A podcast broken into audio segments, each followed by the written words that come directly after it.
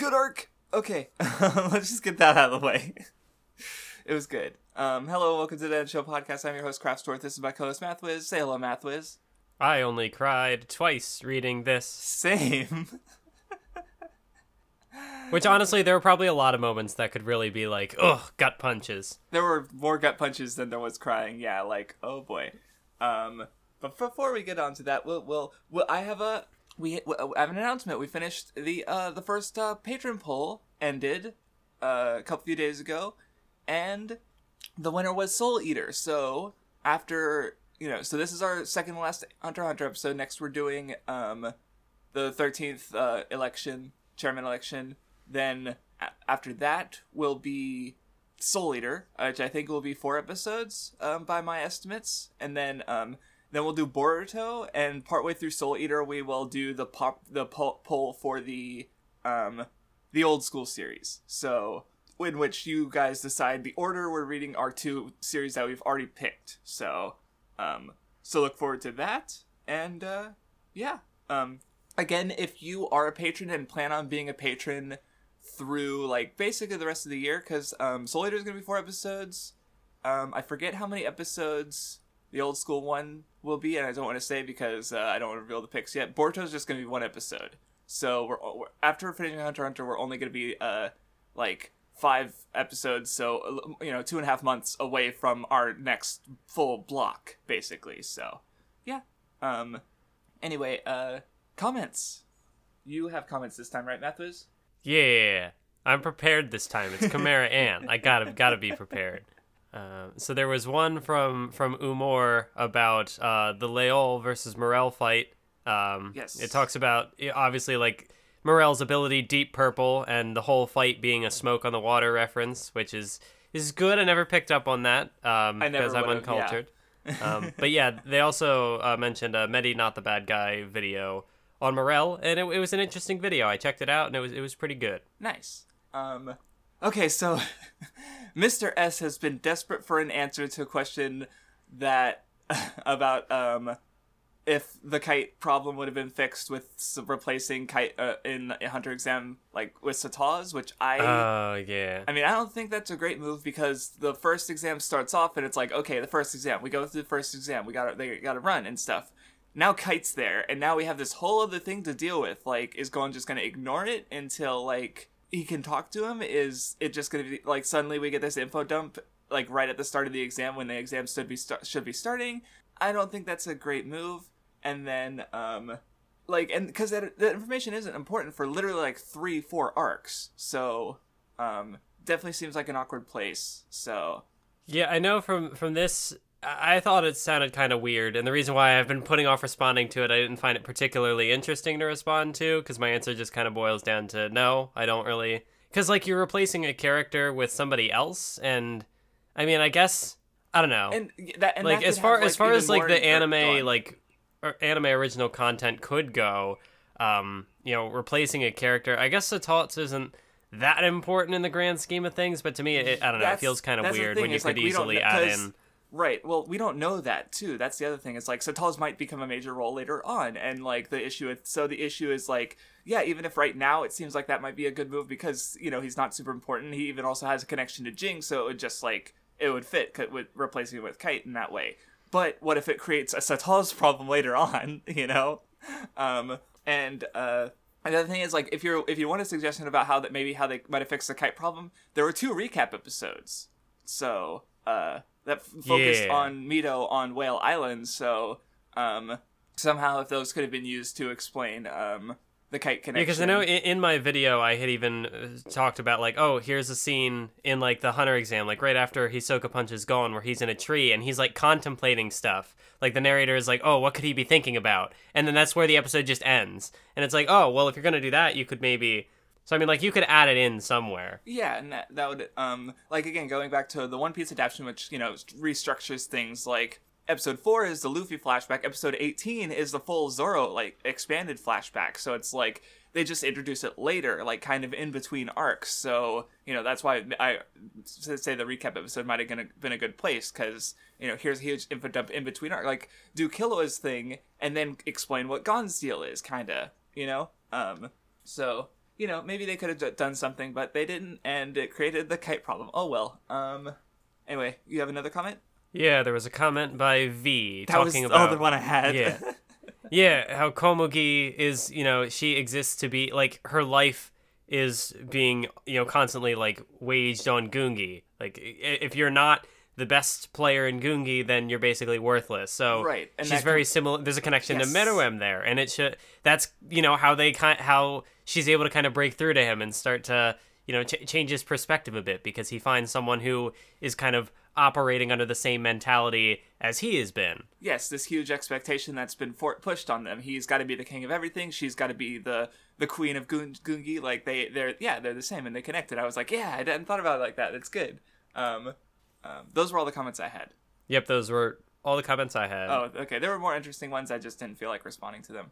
Um, ooh. So anyway, Well, yeah, because some oh, comments are interesting, and it's like, oh, hey, that was cool, but then it's like, I, I don't really, Like, you know, um, to respond to a comment, you have to have a response.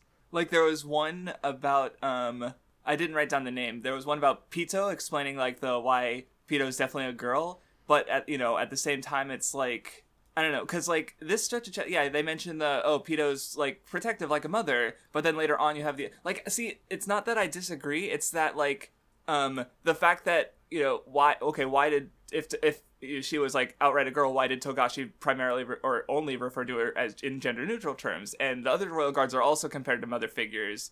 So i don't like i don't know if he's going for something by like making the royal guards not like or you know like because they all have motherly traits you know and they're also extensions of the queen. So if, is there a reason to make them you know if, if uh, like uh, is Pete you know Pito's gender neutral and the other two are just straight guy like is there a reason to not make them as feminine while while still have them other I don't know if he's going for something there basically so um I don't know um anyway but we Well, I mean, I don't know. There is also, um, eh, never mind.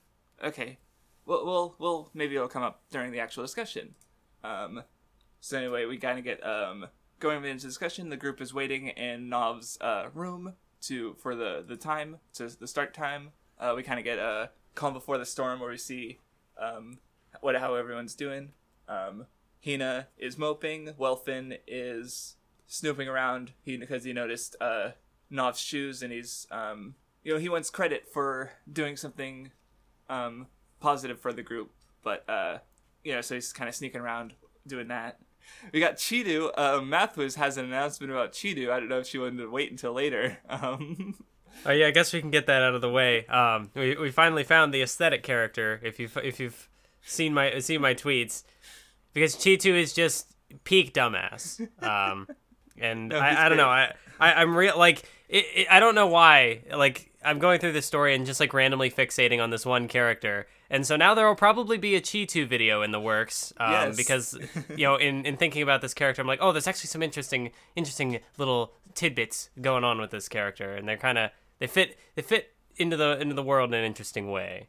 no, Chi 2 Like I, I just like, I just general- love I just love the way Yeah. that he just dies randomly by someone falling out of the sky. It's he he is peak incompetence. He is worthless, and that's what makes him great. Yeah, like I said last time, I think one of the reasons I, th- I like Chimera Ant a lot is because not only are Gon and Killua like really great as ever, but there's a lot of side characters that are also good, and Chidu's one of them. He's a dumbass. Well, yeah, and also if you consider like the tone of the arc, like everyone's everyone always talks about like, ooh, Chimera Ant, it's so, it's so dark and all this stuff about humanity and the evil of humanity and whatever. And then there's just Chitu, who is almost pure comedy relief, and he's great.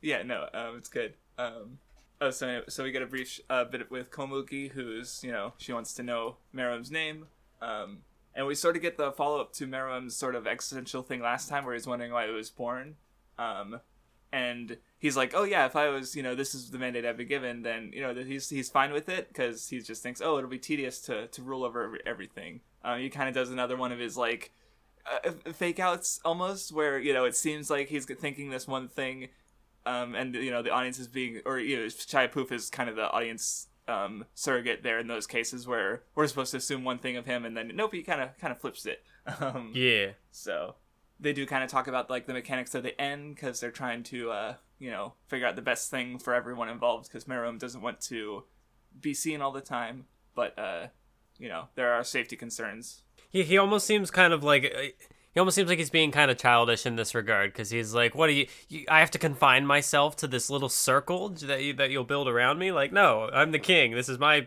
palace." Yeah, right. Right. It kind of goes back to now the Komugi comparison, where it's like they do have this expectation on them, or you know, where they have to, like, yeah, they, like it's interesting because he is the king of everything, but at the same time, or the the you know, born king of the, the world, but at the same time, he, he he's he is really limited in what he can do, um, because of that. So interesting kind of kind of power. I guess uh, maybe that doesn't draw as much to Komugi as I initially thought, but or maybe I've just framed it wrong. Anyway, um, it's neat. so oh yeah, they talk about Palm a bit and wonder um, where you know where she is. Like and they realize like oh maybe Palm's with the king, and everyone's like shit. Um, let's hope not. Um, but because you know Killua is still like trying to figure out why Meruem hurt himself and um, you know, like he can't come up with the answer there. There's uh, you know, everyone's just trying to think of like piece together what's happening there so they they know what's what to expect. Um, or even oh, even and then the the part where where Morel is like, "Oh, in what situation would you hurt yourself? And then Gon is the one who gives the answer, and it's ah no. uh, whew, yeah, yeah. Um, oh God. Uh, yeah. Anyway, um, Welfin and Youpi have a bit of a talk. Youpi, we haven't seen a lot. Like he was barely there last time. Um, but you know this Dutch chapter is finally finally get more Youpi. Um, and uh, Youpi, I don't know. Um, probably yeah. Anyway, um, Just yeah, try and pronounce his full name, Kraftstorp. No, we're not going there. I don't want to add another uh, word to my list of things I can't fucking pronounce. Um, oh God, wait till we get to the Dark Continent Expedition. Um, Oh, there's, a, jeez. there's a major character, and uh, I don't, I don't want one of the, the fourth prince. Uh, People know when I say fourth prince. Um, I don't want to pronounce that name. oh God. Oh yeah, Welfin gives his uh, fake story to Bizeff, um, and Bizeff and argues when um when the bomb is the alleged bomb is supposed to go off um and he kind of um he has a line about how like the you know being standing above like massive crowds of people is better than intercourse where it's just like more of him being a shit since um yeah i guess i can see that you know having power over so many people um being enjoyable like that but uh Bizeff continues to be a piece of garbage. Um Of all the characters who die in this arc, it's a shame he wasn't one of them. But maybe he'll improve. Maybe Maybe. Yeah, he's just stripped away of all his power, so, you know. Um anyway, but uh finally the the appointed time has arrived. Um and then so I will say like reading this arc all at once is great. Um I feel bad for the people who had to read it as it was coming out because this is also when uh, the hiatus has really yeah. started and like you get a full chapter of oh Killua runs in a hallway and two kill kills two guys and there's one with Ikalgo and that's the whole chapter like yeah. I could see Well, that and with the way that uh, because we we've already had the first stretch of chapters that we covered building up to this big you know the big palace invasion. But then like even as the palace invasion starts here's a cutaway to Welfine this character who we've seen a couple of times don't really know anything about and he's dicking around doing yes, some other stuff the with random shenanigans. It's like how does this matter? Like there's you know uh, all every you know everything is important. Like the Welfin stuff goes somewhere but reading it being stuck and reading it weekly I can see that being frustration yeah, can- I- because yeah. all, because like the the arc is very cleverly constructed to really like the main things you want to see are like Gon's payoff with Pito. Like that's one of the and that's one of the things we get at the very end. Like that's one of the last things we get closure on. Yeah. And even then is it really closure?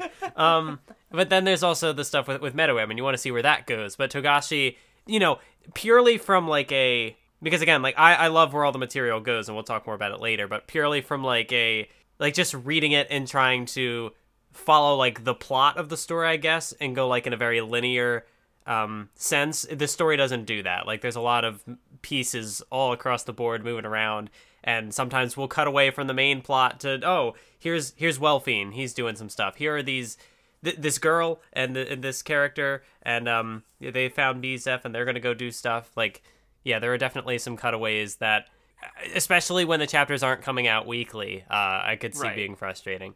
Yeah, and the art w- w- wasn't that good, of course. I presume I never, I never saw comparisons between like this arc's, th- this part of the arc's art compared to like you know the early Chimera Ant and late Greed Island parts where it was presumably at, at its worst. But I I also imagine the art wasn't as good um as it as it is in these volume releases that we're reading. So um yeah, like and that said, like this stretch I the, ha, maybe has maybe my favorite chapter in the entire series. Um but but then at this so there's there's good stuff for sure but i yeah I, I can i can see the frustration and like honestly just reading it and every time they showed like the time like you'd read like five chapters and it's been like three seconds have passed and i, I Yeah. just i feel like overwhelmed with like uh, just the, the the time comparison just there like was a about it. I know that there was like a video which like compresses the entire Chimera Ant arc into the amount of time that it takes. I don't know if it's still up on YouTube or if it might have gotten like copyright hit. I'm actually gonna check that. that- But yeah, it's, I- it's really interesting to video. consider. um no it, it- like i said it's just like overwhelming trying to like comprehend the amount of like information that happens and the amount of info like from what we see and like the amount of time it takes like um like that's like i just like i just was quiet for five chapters with material. It's nuts. Like um so and like it's it's definitely interesting and i haven't seen something quite like it in anything in another manga before like that. Um and like, Yeah. like I said, it was it was like seeing it was just uh, like almost overwhelming and just like oh my god, it's only been that long. Um, and then like another ten chapters pass and it's been seven seconds and oh my god. Yeah, and th- this is what this is where we kind of get into the stuff with like the narrator and the criticism it often gets. So I guess we'll get that out of the way now. Um, because I, I know like Digi made a video about um, you know how it's like an exploration of chaos theory and stuff, and so like we have to look at all the different ways that like the plan could have gone and see th- as things are breaking down. Um, and maybe there maybe there are certain little tidbits like there's there is occasions where maybe the art could have conveyed the inner sort of monologue itself Yeah, see, um, for me sometimes reading maybe it it, gets a like little- rereading it rather, and having also watched the anime, like I didn't notice any narration that bothered me. Like I can see it because in the anime you're stuck. In the manga, Yeah. you know, I was I, I probably read some parts a little too fast, but um.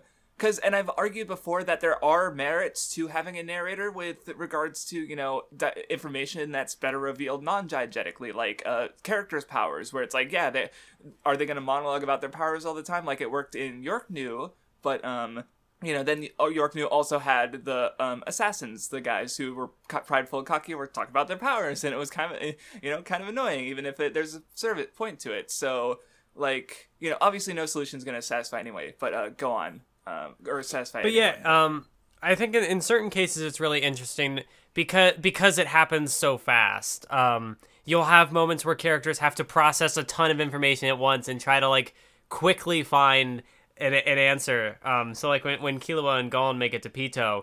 And um, Killua sees what's going on. He's like, "Okay, well, I have to think. Okay, this is what's going on. This is probably what happened, but I can't say that to Gon because that's he's gonna spiral out of control. So how do I?" Uh, there's there's a lot of moments like that where Yeah, it's uh, the earliest one that I remember is when they when Gon charges charges at Youpi and and everyone's like, oh, you know, he realized that you know we don't know if Mel- Meleoron's power wears out runs out when he dies. Uh, or you know if he just so he like he could be dead on the ground with Knuckle and like he that everyone's processing like holy shit how did Gon process all this information so, like I don't yeah I don't know how you could have got that visually with like um, internal monologues and even with internal mo- like I think also with narration is the narration gives it like a timelessness to it where because it's non-diegetic it's happening outside the story where you know the characters are thinking really fast especially when you get to like um Netero dropping down in the Pito moment where you know Zeno has a whole cutaway where he talks about uh, pr- the mind processing stuff in the heat of the moment. That's kind of right. Thing. Yeah, really. Um, the the cutaway to Zeno is basically like Togashi, like as far as like anime, anime and manga, kind of like explaining their themes up front. Like I know with like when I did the Talk No Jutsu video, I realized oh, there's actually a lot of quotes from characters just kind of saying what the point is. Yeah. Um, I had that too. Togashi kind of does that here with with Zeno, where he he talks about like this phenomenon of time slowing down, and all, so in a way he's kind of like up front justifying all the narration. Like this this is what like this is the point. Read the details. Well, yeah, and what I was what I was going to point out is like by making the narration timeless is that like like so imagine if, if so say the go going back to the OP scene, imagine if all of it was conveyed just through internal monologue. So now, especially in an adaptation, an anime adaptation, that would be really awkward because you'd just be jumping around between all these characters thinking like they're almost having a conversation with each other, but they're not because they're all independently thinking. And you're supposed to mm-hmm. like suspend yourself and realize that this is all happening in literally like a millisecond, you know? Where a narrator like this auction just stops and the narrator talks basically. Like like i said there's a timelessness to it it's time to that. So um i don't know i think you know and i'm not gonna say like oh you shouldn't be bothered by it. Like if it bothers you fine. You know speaking generally to people who don't care for the narrator like um Mm-hmm. i i wasn't bothered reading it. Um i don't remember it's been a while I know. since i I, watched it. I I remember at one point, like when I first went through Hunter Hunter, I think I was maybe not because, and I, t- I kind of mentioned it earlier about you know like the pacing of the arc, and you want to see Gon get his revenge on Pito. You want to see what happens with the king. And so w- when things get slowed down even further, I guess there can be a little bit of like, ah, you're making me wait even longer. but it but Um, math whiz it's all about the detours there you go. That, yep, the narration is all just part of the grand theme. yep um I mean, like, yeah, I, I can get, I, I understand why why people um might not vibe with the narr with the narration. Um, but like personally, coming back to it now and just you know considering it in the context of other stories, there aren't, there really aren't. There's nothing quite like the Chimera Ant arc, which is willing to go into such painstaking detail over fractions of a second of information, and that that just makes it really unique, um, if nothing else. yeah um so anyway um moving on to the actual um the raid um pito notices uh the dragon dive um and Pito's really happy about the dragon dive like the the, the heart in the mouth thing that um yeah, I, I saw that. um and yeah, it's also cool because it's like the Zoldycks keep having their thing where it's like, oh shit, it's the Zoldycks. Like at New York New too, because like Zeno, there was no mention of whether he was going to be here or not. With Netero, like we were expecting him, but now it's like, oh shit, it's Zeno, and I don't know. Yeah. um, one of those moments. Um, But yeah, it's it, yeah, but the way the way the Zoldyck family is used throughout the story is really interesting, uh, especially in this case because you kind of get a little, you get a bit of an interaction afterwards with uh, Killua, um, even though it's it's really brief. But so in a way, it's like it's more of that like with the Phantom Troop showing up and fighting some ants. It's still kind of like prog- progressing some stuff in the background of the br- the bigger Yeah. conflict, but it's all it's all integrated really well. no, yeah, it's it's cool. Um, you know, we get the brief exchange between Netero and Pito, or yeah, which we kind of already talked about a bit. Um, God, Netero, like the face he gives Pito, where he's just like, "That was a bad move, little ant." I'm just, uh, he he's drawn really creepy in a lot of parts, especially towards the end. But uh, we'll get there. Um, and then yeah, we get Zeno talking about the uh, Zeno talking about the uh, um, the speed and time perception thing. Like he's even talking about the, with Silva later, and Silva's just like, "Okay, old man. Okay, boomer." Like- so that was funny. Um, I also thought it was interesting um, when when Zeno said like, "Oh, Netero's been an old man since even I was a baby," which it, I I like characters like that where they're you know it's a fictional story, so characters can be kind of they can age as far like what is a reasonable lifespan in the in, in a Hunter Hunter narrative, or is it just because N- Netero is so powerful? Like One Piece kind of has that with uh with Whitebeard.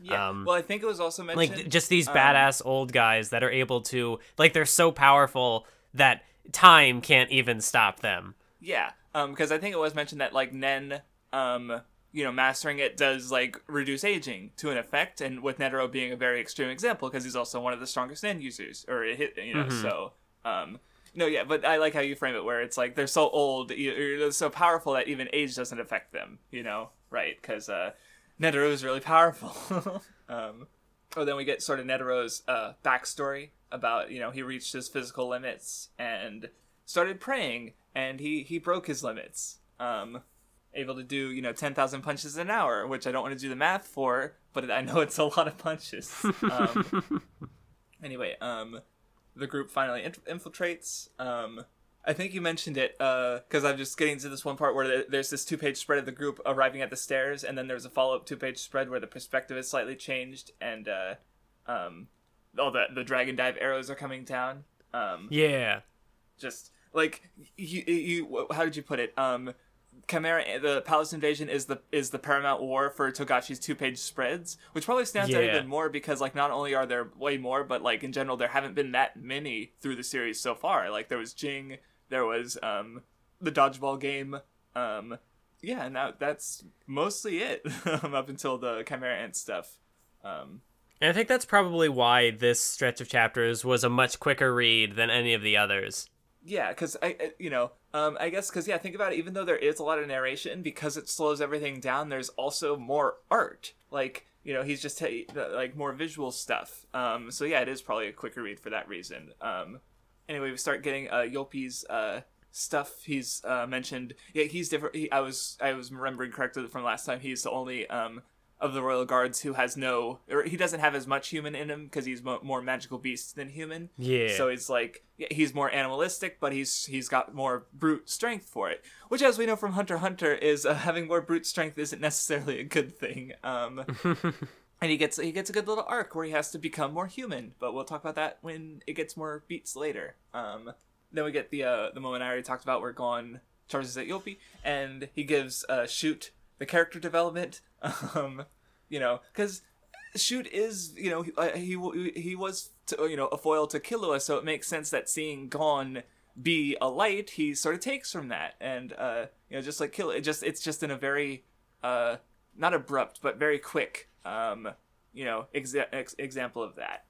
Yeah, it's crazy to th- like. The, I think the part that kind of put the whole time perception into in a perspective for me was uh, the, like everything that happens with shoot only happens within like the first thirty seconds or so, and that's like what. Yeah. Though the, the, I will say the weird thing about there there being so, um, you know, little a, a time happening, and so much it's also like, well, what is there? You know, like, um, should I mention every single beat? Um, you know, I don't feel a particular need to. Um, Yeah. Yeah, because, like, if you think about it in real time, like, shoot, his role is like he comes in, he distracts Youpi for a few seconds, he gets beat, he gets, you know, he gets the shit kicked out of him, and then he almost dies. And, like, that, that's all in 30, se- like, that's all, that's all he lasts. Yeah, um, and then once uh, you know Knuckle gets his moment with him, and then Knov saves him, like he's just out of the out of the arc. So like he's only like here's this hunter, this you know pro hunter, um, you know trusted like as a you know he was a student of morals, and then like he his he lasts like just a few like a, a minute, a few minutes in this arc because they're up against some monsters. so yeah, it's kind of amazing.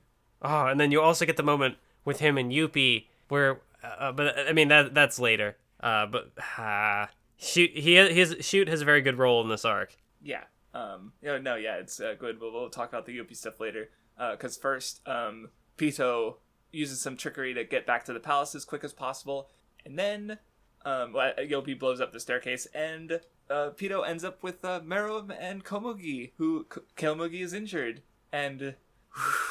Uh, oh yeah, that's right. Zeno and uh, Netero were also there, and uh, ooh, this is a good uh, moment um, with like. There's even a part where um, Zeno and Netero realize that you know intruding here would be um, a loss of all their justification and humanity. Like they're supposed to be here, you know, exterminating bugs, and here they find a human showing, uh, you know, showing compassion for another human who's injured and like concern for that person. Like, like Yeah. even says it later. It's like this is what, or he's yeah, this is. Uh, he says it right after. It's like this isn't what I signed up for, and ah,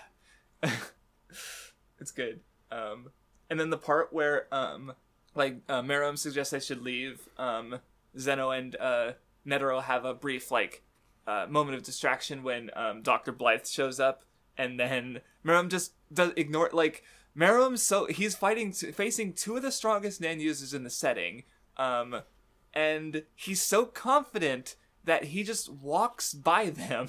Like he's the king. He is unchallenged and he's not even wrong to do so. Like he doesn't need to take this opportunity to like just finish them off right here, even though he very well could have. Like, oh my god. Yeah, because there's the moment where the two characters are like, "Ah, shit, we're dead. Like he's gonna kill us right now," and no, he just passes through him. And ah, ah, Meruem is probably like in revisiting this arc, he's probably become like one of my favorite antagonists. Nice. He- oh, he's, ah, he's he- oh he's great. but also the the stuff with Pito too, um, and how it t- kind of ties back into the the little interaction with the royal guards that that Alexander had mentioned in a video where Pito says something about you know it, it all comes down to like what you want to do, and it's more about like the self. And then here you have Pito, who is you know trying to preserve not what not like an ideal that the king should be, but you know who the king is. Because this and she describes it later where this is this person is important to someone important to me and, and ah it's it's character development. And it ah no Yeah, like because you know, Pito's kind of not being an individual basically by but also kind of you know is by I guess since that's what he, she wants most of all um with like basically being completely you know um sacrificial towards Meruem's goals where like you know UP get, grow you know he kind of does a little bit of uh like him becoming hu- more human is actually like subverting like not not just doing like what the best thing to do with Meruem for Meruem is where he uh you know doesn't kill uh Morel you know where it's like he left this dangerous threat because um you know he of his the humanity he'd gotten. So yeah it's uh it's interesting to see how the royal guards go. Um and then they end up having conflicting interests too because it comes down later where it's like well one one royal guard wants to protect Komugi the other one wants to kill Komugi what yeah what's they, going and on? they both think it's best for Meruem so um, yeah. anyway, we go back to uh, Youpi and Knov gets his moment where um, he helps Morel get his pipe back before um, you know readying up to fight Youpi. Oh, then we get the the the hallway moment where um, I guess it wasn't the whole chapter, but um, where yeah, Killua gives Ikalgo a hand um, by taking out the two ants. Oh yeah, Poof has a Poof has a bit of an introspective moment um, with his uh, view as a royal guard and the king. Um, But also, okay, here's another moment where, you know, stopping to kind of, you know, having things go moving in like slow motion, but giving all this like narration and all these like internal thoughts go. Um, it shows how like even just that brief moment of hesitation from Poof, where he's so caught up in like his self deprecation, he's like, "Oh, you're a failure as a royal guard," when like it clouds his judgment when he could have immediately just gone to continue looking, but he doesn't, and as a result, Morel is able to confine him in the throne room with with the the smoky jail, and it's yeah, he's kind of trapped with his own like you know pre- preconceptions of the king and versus you know and like trying to figure all that out. And it's only like a he's trapped in the yeah. he's trapped in the prison of his own mind, and then he gets trapped in a real prison of That's smoke. exactly where I was going with it. Yeah, because he's only like it's like six um, and a half seconds of Gon uh, when Gon finds you know he recognizes smoke with Pito, and then it's at just two seconds after that when uh, Morel traps Poof. So it's only like a couple seconds he's like thinking to himself, really, uh, maybe a bit more than that because if it started before, but uh, yeah. Um, okay. Uh, uh, so anyway, then we get a moment where the dialogue was weird to me um because I, I did stop to think about it but something was just kind of like um i don't know if it was mistranslation or even just like a slight like i don't know um yeah killua passes by Ikalgo and Ikalgo says you owe me one when you know killua was just the one who just helped him out so i assume maybe it would have been like what do you or what do you do you have anything to say about that first before i explain what i think um or what i thought was weird about it Um, yeah, I was a little confused by it Okay. too. Because I'm wondering if maybe it's supposed to say you owed me one because Ikalgo saved Killua. Like Killua is indebted to Ikalgo for that. You could say. So it's like, um, so like he's if he's just kind of like re- like referring to that where it's like yeah you owed me one so this is fine like um you know because Killua was um going out of his way to do this for Ikalgo like for his friend um you know, and potentially risking his mission. Like he needs to be at Gon's side. He really needs to be at Gon's side, um, very soon. Um, you know, so that was, and maybe so by saying that, Ikalgo sort of like alleviated his doubts about whether this was the right thing to do or not. Maybe by saying, you know, okay, yeah, you owe me one. So even if, um, you know, it got in the way of what Killua wanted, it was, um, you know, he, he got also got his, you know, his debt out of the way with Ikalgo. So, um, I guess that's my best explanation, and it, but it does involve a slight change of the the wording. So I don't because uh, I just don't. I I don't. I also don't see how um, yeah, Killua saving Ikalgo means he owes Ikalgo even more. So yeah, um, just it was a weird. There was another line that gave me pause. I think later on, um, but I forget what it is right now. So I might even I don't know. Um, Well, because I know I'm looking at the the 2011 subtitles right now, and it's translated as "I owe you one." So that makes more sense. Where um that that maybe even more more sense. So because he's saying yeah that now that, and that still kind of keeps most of what I was saying. Where now instead of um repaying the previous debt, it's now Ikalgo owes something else to Killua, and that or now so um yeah that that makes more sense. So um But it's also not like a thank you because you know Killua has the moment later where he says like I well he had it earlier too with Ikalgo where he says you know like he doesn't thank his friends. Um, and so like Ikalgo, he doesn't Gotcha. he doesn't thank he doesn't thank Killua for saving him. Instead, he just says like I owe you one. Like Right, okay, he- next time next time I need to save you or something like that. Yeah, okay, see, and that that makes more sense. So, um, yeah, it's just, I mean, like I will say, like Hunter Hunter overall is a great, is a great, is a strong translation. Like I don't think we've had any issues with it, like we did with Yu Yu Hakusho or um, Bleach was like Bleach is also probably another good translation of Viz's, but uh, Naruto and One Piece had their issues. So Hunter Hunter is another good one, but this is this one line is kind of weird, so it gave me pause. Um, so anyway, uh, Gon sees uh, Meruem and leaving with uh, Netero and Zeno. Um, Netero points Gon back to uh, um, what he's looking for, and we're getting we're getting we're getting we'll get there though. Um, I oh, feel yeah, like this or- go on. interaction is also kind of like knowing what happens with the two characters. This is this is kind of an interesting interaction because it's the last time that they Oh, encounter yeah. each other, and you think about like where they started, whereas like where they're where they're headed. Um, if you talk about like the evils of humanity, um, and just like the, I mean, obviously there's the um, contrasting character arcs of Meruem and Gon, where they kind of go in opposite directions. A Yes. human becomes a monster, and a monster becomes a human. But Gon is very similar to Netero in that you know Netero you know has the little rose, he has the bomb to really show off like the evils of humanity. Um, so he and Gon are kind of similar in that respect, and so kind of looking at this moment and just like the expression on Net- Netero's face when he just kind of points the thumb back at the the room. I don't know. There's I'm I'm feeling something of a connection there.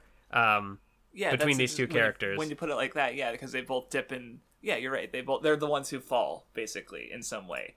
Um, oh, th- th- I did want to bring something up because someone mentioned it a while back, and I just decided I'd reserve my thoughts until you know now because um. Killua recognized hi- uh, Zeno's dragon dive technique, like when it started raining through the the walls, um, and I don't understand how, um, because he didn't know what Nen was until. So like, um, part of my response was like, well, like there's there's weird abilities regarding without Nen, like uh, uh, Shadow Step, for example. Like that's not a Nen ability. He could just make a bunch of like what appears to be duplicates of himself. You know, um, I think it was a conversation about like Nen secrecy and stuff, and just like you know the weird shit happening. Because yeah, so like there's weird stuff in the setting without Nen. Um, but then I yeah I don't like I I'm pretty sure without Nen you can't even see like most Nen things. So um yeah I don't I don't I don't know how Killua would recognize the Dragon Dive. Maybe it's a bit of a fault hole. Maybe I'm missing something. I don't know. I just thought I'd bring it up. Um I mean, I guess maybe it could, because yeah, I guess about like not being able to see Nen, that makes sense. Uh, my only thought would be like maybe because they're a family, maybe it's at some point like he told him about an ability that he has, but you know, like eh, I don't know. yeah the, um maybe there's an explanation for it. Um I'm just not sure what it would be. So but yeah I just I just thought I'd mention it before I forget. Uh, there's a bit of a moment from Killua where he's thinking about Gon stuff and uh, we're get- oh no we're getting close to that oh man um, um, Knuckle is internally debating about what to do with Yule because he doesn't want to uh, interrupt like he doesn't want to reveal that there's another enemy but he ha- also he's he's crying because he wants to help his friend. Uh, Knuckles good. Oh uh, Ikalgo runs into uh, Cheetu and Welfin and uh, or well no Welfin's hiding and Bloster is Bloster is there. Um, and he mentions uh, I okay I had to look this up because I didn't know who Hagya was and it's Leol. He had another name Yeah. before, and I, I just kind of I've always like Leol's the lion name. It's easy to remember, um, you know. So that's just like yeah, Leol. Like even back in the last before he changed his name, I just saw him. I was like, yeah, it's Leol. Um, Hagya is his dead name. right. Um. So Leol is a true trans icon. We stand. Oh my. Um, but yeah, when um, when yeah, Oh when, my. when they when they were mentioned yeah, I was just uh, I was like, who, who? so I had to look that up, and I was like, oh, okay, that makes sense. Um, Yeah, because that's what he was called earlier Right, in right. the like way back when the the queen was still there. right. Yeah, um, because even some of the chapter yeah. titles were like verse Hagya's squad or whatever. Yeah, which I really should have, but I noticed um, back when we were reading it. Um, but anyway, um, God's Accomplice only lasts for like ten seconds because uh, the po- how I mean, or maybe it's more like twenty, but he said it would do like he could do maybe a minute. but uh, yeah, it did not last nearly as long. See, and I kind of like yeah, because a lot of unexpected things happening. It's just like having to hold your breath under that amount of stress. Uh, yeah, he couldn't no. do it. Uh, yeah, no, I- and I like how that was um because even he mentioned like giving. I like how he gave like the estimates of how long it might have take he might be able to hold his breath, but then like they were they were vast overestimates. You know, um like he's even saying like, oh yeah, I don't want to smoke a cigarette because I don't want I don't want to have any regrets. Like he's trying to do the best that he can. But then, like, even then, the best that he can isn't the best he imagined himself to be capable of. So, um, it's just a nice little detail I like. Oh yeah, Shoot has a bit of a moment where uh, Youpi does a big attack and um, Shoot like knocks himself backwards, um, and like you know he's like I can still fly, but then the narration's like, uh, yeah, he's approaching his limits, um, because he's kind of uh losing it a bit. But yeah, Knuckle distracts him anyway, uh, or distracts Youpi so he can uh, help his friend.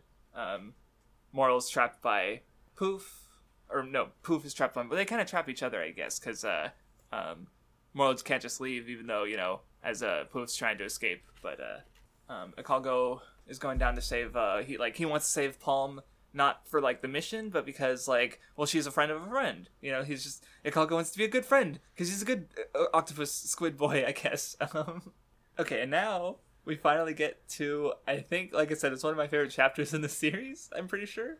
Um, oh god. Um, Gon and Killua reach uh the room where Pito's healing Komugi. Um, and this whole scene, Yeah. Because like Kite even mentioned back then, like, what are you gonna do if any of the ants have comrades? And Pito's completely helpless, you know, putting a like uh, protecting Komugi like a mother protecting her young. you know, like Gon's you know mentally seeing Kite because he's he's far gone. Um, and like he's I mean- er, go on. Yeah, I mean, yeah, this is it, it, this scene is so much because this this is supposed to be the big payoff. Like we want to see Gon get revenge for Kite as like you know the audience, especially from like the manga perspective, where we did see Kite in chapter one, and so we do get the when when Pito says like, "Oh, this person is someone important to someone important to me," and it, it there's a there's I forget what specifically was the connection I saw, but like no, it was because Komugi made the king who he was, and to tie that to Gon, Kite really Oh. made Gon who he Yeah. was because without that scene in the first chapter and without you know the interaction in the forest and the stuff with the hunter license and whatever, you know, would Gon have become the same person? Um, and so that that's where um, that's where I think like Kite being in the first chapter and being an influence throughout the story, this is where it really matters because you know there's that parallel there, and and it's just like the emotions you feel because, and that's just how that's just how narratives work. Like you you set up a conflict and then you want to see that conflict resolved.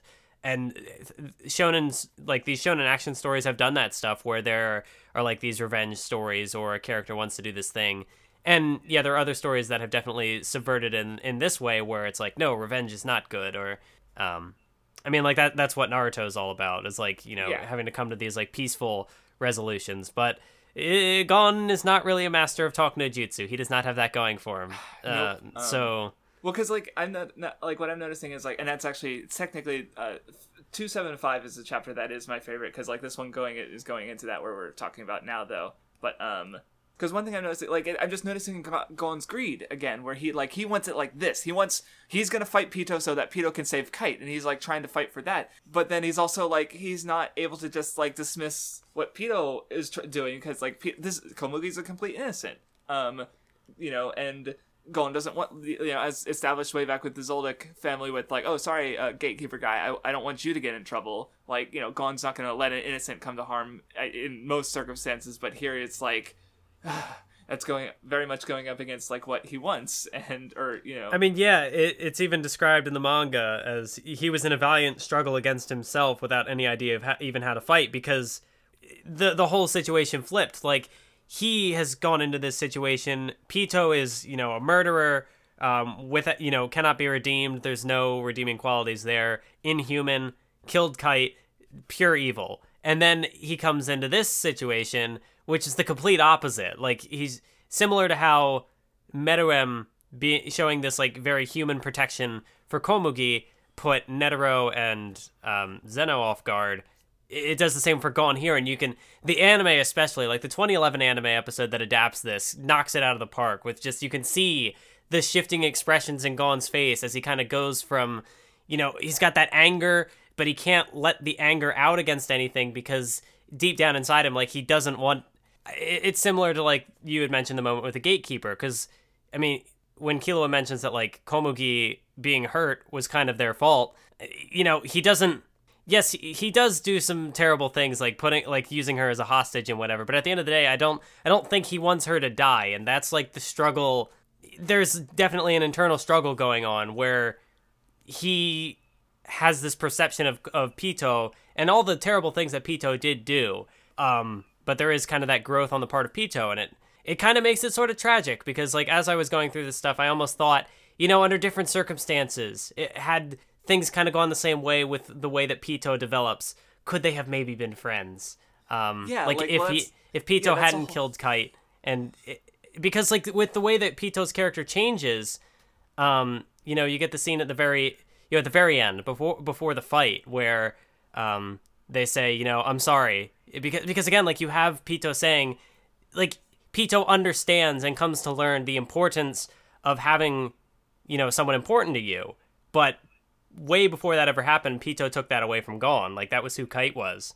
Um, and so it's interesting how the development kind of it works against Gon's expectations and like that that's where the the struggle comes from. Yeah, well, like what you said about um, maybe they could have been friends is like that's the thing with the ants is like we've t- I think I talked about last time where Cheetu's kind of like a microcosm where he's just really fast, but like the ants in general, like their they st- their first interactions with hum- with people are as animals. They're just predators, and yet even though so even though they have the capac- cap- capacity for volition like humans do, they don't recognize that at first. So it's like if they had like if they hadn't come from an environment that was very like it's natural it's nat like it's humans in nature where they they just kind of accept the ants like the ngl people because it's like yeah that's nature you know it doesn't matter. Um and but then they also have you know since a lot of them were born from actual criminals then they also have these other dark tendencies. So it's like you know maybe if they were in a better environment they could have yeah they could have been just normal functioning people who just happen to have like godlike power relative to humans. Um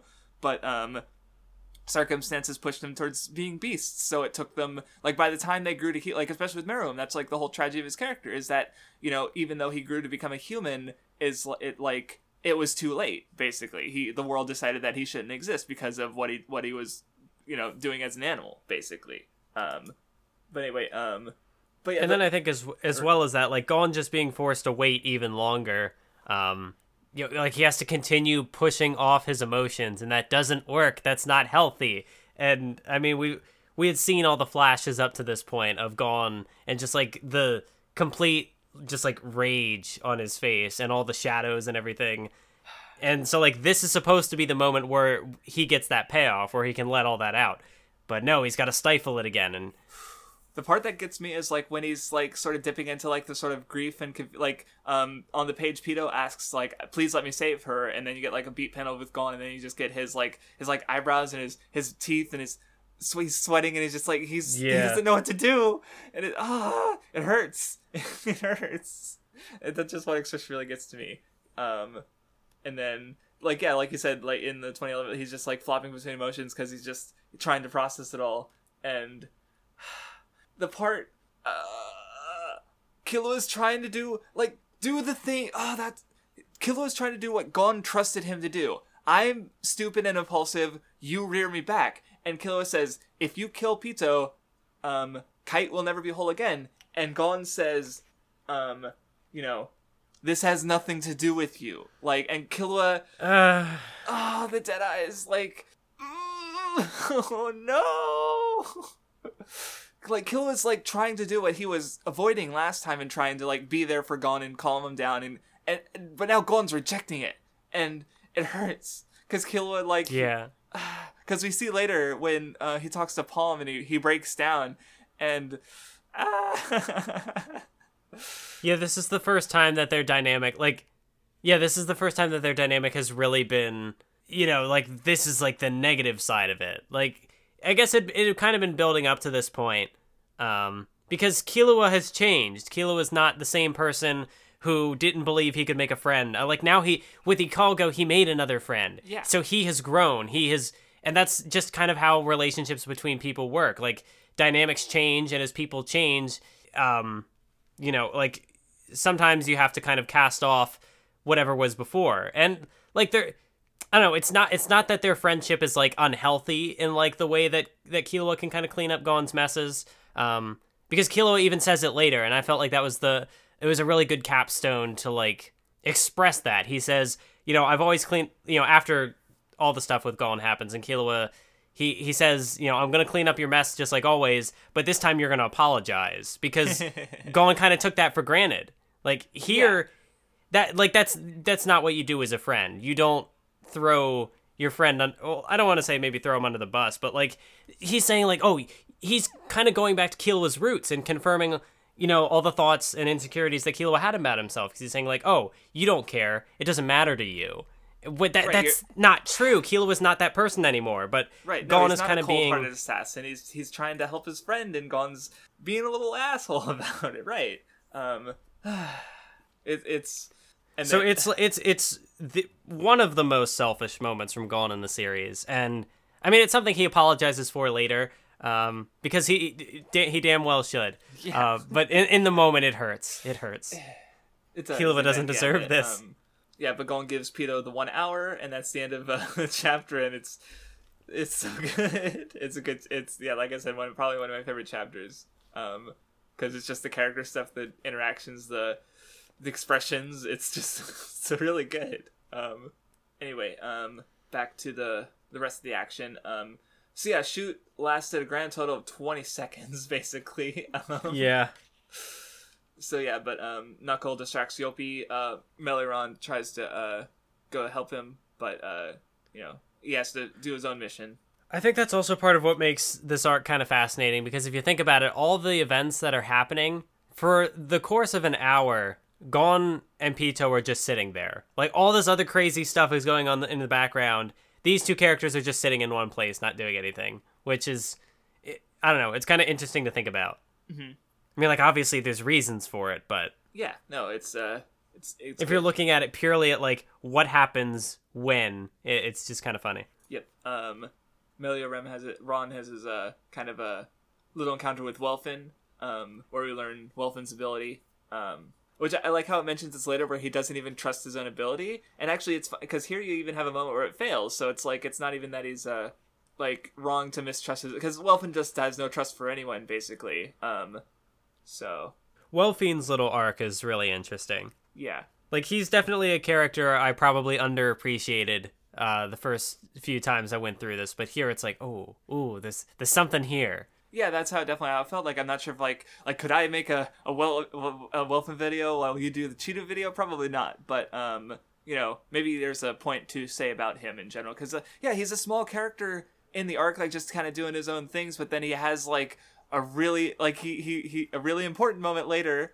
where with Meruem, you know. So um, and maybe he'll show up in the future because he is uh going off to uh, find a character who we're supposed to see later, uh, or that the story has sort of said that he's going to show up eventually, or he's going to meet Gon rather. Um, so we'll see. Um, oh, ooh, then we get the good uh, Youpi moment, uh, or no, rel- or rel- related to shooting Knuckle too, where um, like Knuckle runs away and then runs back when uh, Youpi went back and finds Shoot alive, and he uh shoots cry. Uh. like he he had all this character development. He fought all so hard against um someone who was just compl- he only last didn't even last half a minute against.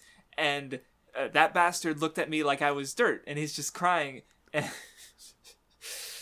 Which is and it, it's really interesting in the context of Youpi's character arc as well, because here he passes by him and says he's not worth killing. But by the time he has fought Knuckle and Morel and all these guys, he he doesn't do that anymore. He's like, okay, you people are kind of amazing, so I, you know, you deserve the right for me to finish you off. Um, yeah like before it's like they don't matter for his goals so like like shoot's not going to get up again and be like a threat anymore it doesn't it completely doesn't Yeah. matter whether or not he does anything but um later, like now that he has humanity, is recognizing them more as individuals. He's like, okay, should I kill them or not? But he's like, he should kill them because of his mission, but he doesn't want to kill them because he kind of, you know, they helped him. They kind of, he kind of likes them in a way, and it's like, yeah, it's uh, it's good. I also think it's kind of funny when Knuckle comes to that realization, and like, there's the full. Or, there's the page where shoot just like face plants on the floor as Knuckle is like, oh, and then he's Yeah. like, oh, sorry. it is a little funny. Um, but anyway, then uh, Knuckle comes back. Youpi, he's he's getting mad, um, and then he he gets really mad, and uh, starts to actually learn his powers. Now he's feeling like you know, because yeah, I think like fear. I think I've you know I've just knowing because like you know plants can feel fear basically. Like it's the most primordial emotion, like because it's probably the most helpful for survival. You know, but anger is something that you know um more it's a bit more of a human emotion basically. So um now he's pissed off because before he's just kind of been like there just like yeah I'll, I'll follow the king's orders you know whatever. Oops i uh grew wings and flew into a giant rock wall. Oh well like now he's pissed off.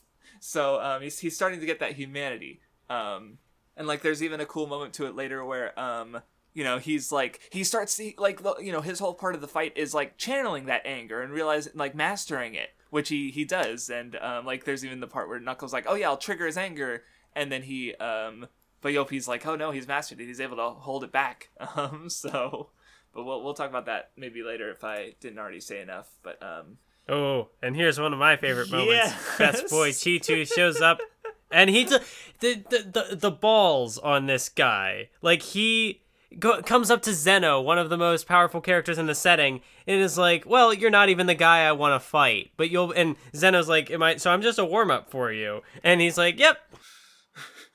And then Zeno's just got that panel where he's just like, "I'm tired." uh, yeah, he's like, I don't want to fight you. Go away. But Cheetah's like, No, I want to use my ability. I want to use it. And then Zeno, he, then he, he's kind of talking about like, oh, he's having like this existential crisis because like he, he for the first time in his life, like he might have accidentally killed an innocent person, and Cheetu's just like, my ability's amazing, and no respect. like these characters have no, yeah, they have like no chemistry at all. But that's why it's funny because like Zeno's like dealing with his own shit, and Cheetah doesn't give a shit at all, and like he's just this ignorant kid. And then, um, oh look, uh, you should uh, look up uh, behind you. So, uh, and I am not falling for that one. I got, I, I, um. di- Um, one of your friends taught me never to take your eyes off the enemy, and then he fucking just dies.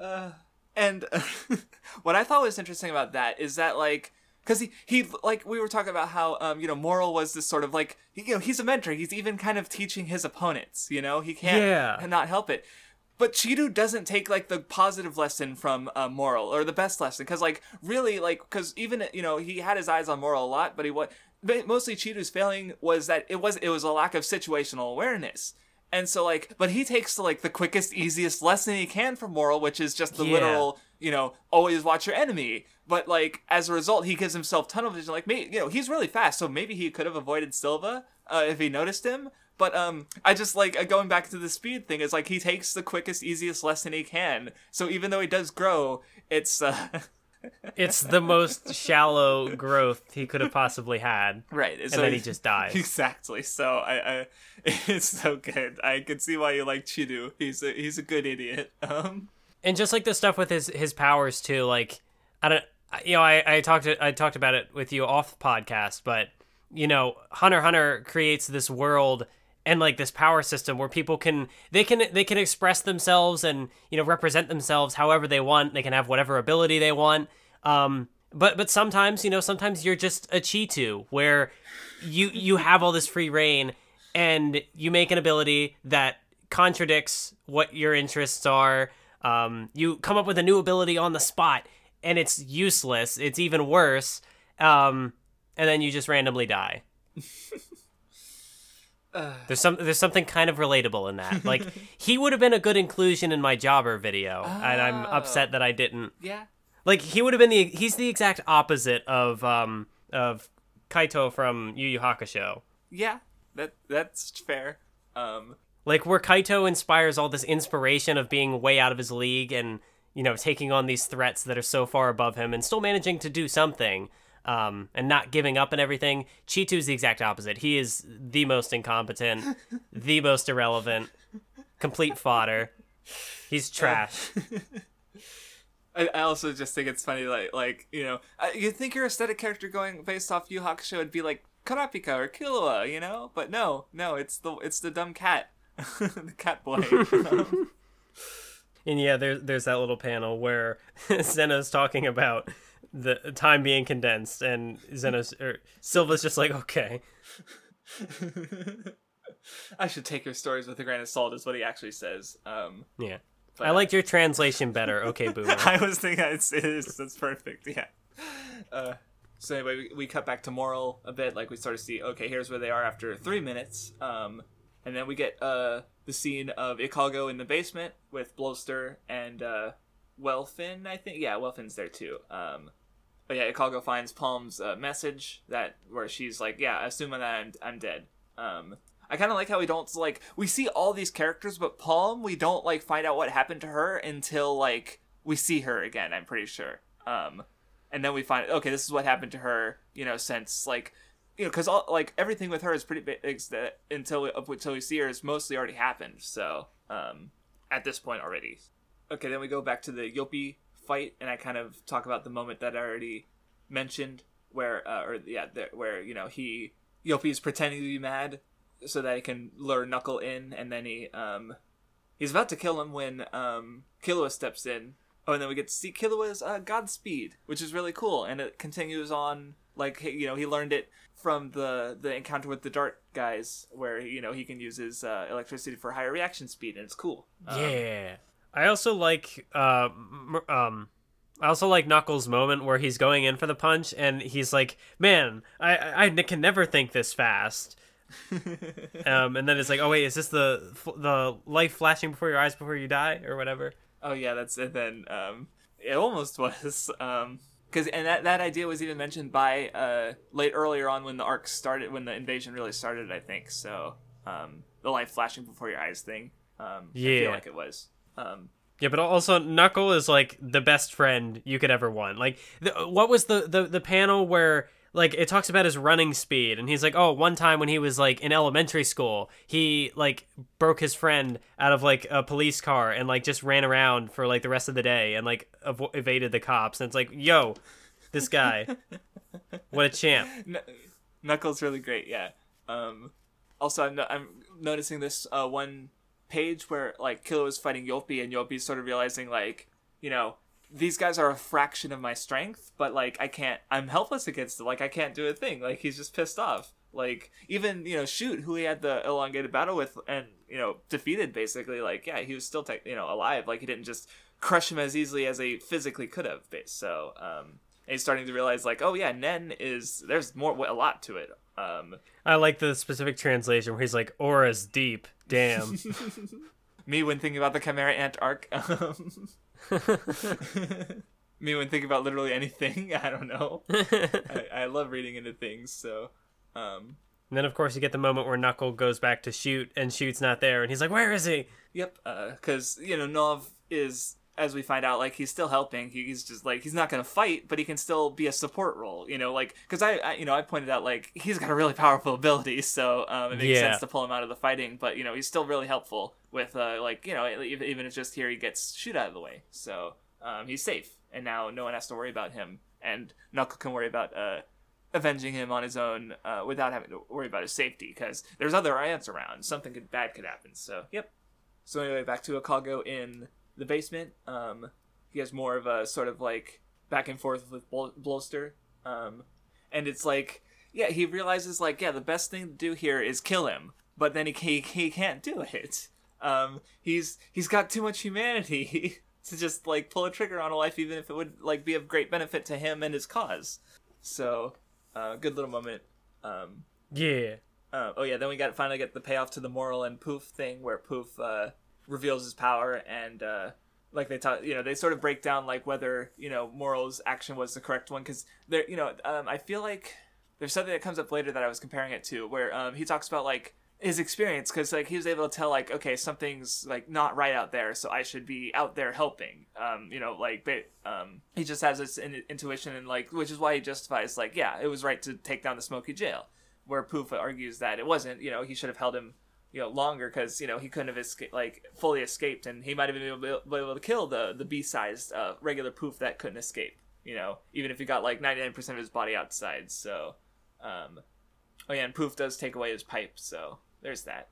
Yeah, then we get a really minor character for the arc, uh, Hina, the um the ant girl, who she helps out Bizeff, um, and they kind of end up. Well, they, they, those two and Welfin uh, uh, end up together with the uh, at the end of the arc, so maybe we'll see more of her. Because relatively speaking, we we didn't get much of Hina, so I don't know if uh, you know if there's even more. To. Yeah, all we really know about all we really know about this one is that she's like a Nen exorcist, mm-hmm.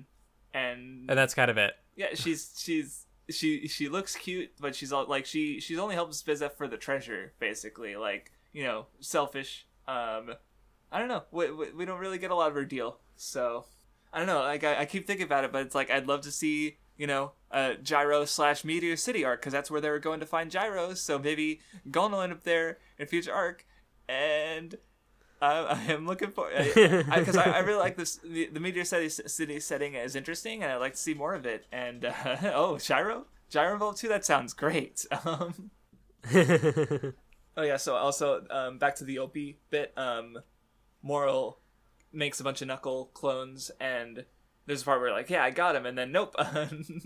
um, Knuckle got him this like oh like Morel's like oh there was never a real one and then Youpi gets pissed off and then Knuckle comes in and hits him and yeah there, there, there's the real one and Youpi blows up again and they're just like because Youpi's like he's trying to master his anger but like he's still getting mad because he's yeah he you know he's he's he's evolving but also he's not he, he can't match that level of experience in literally like 10 minutes so um it's just funny to see him like flop back and forth between like, yeah, I master my anger, and it's like, you bitch, I'll fucking kill you.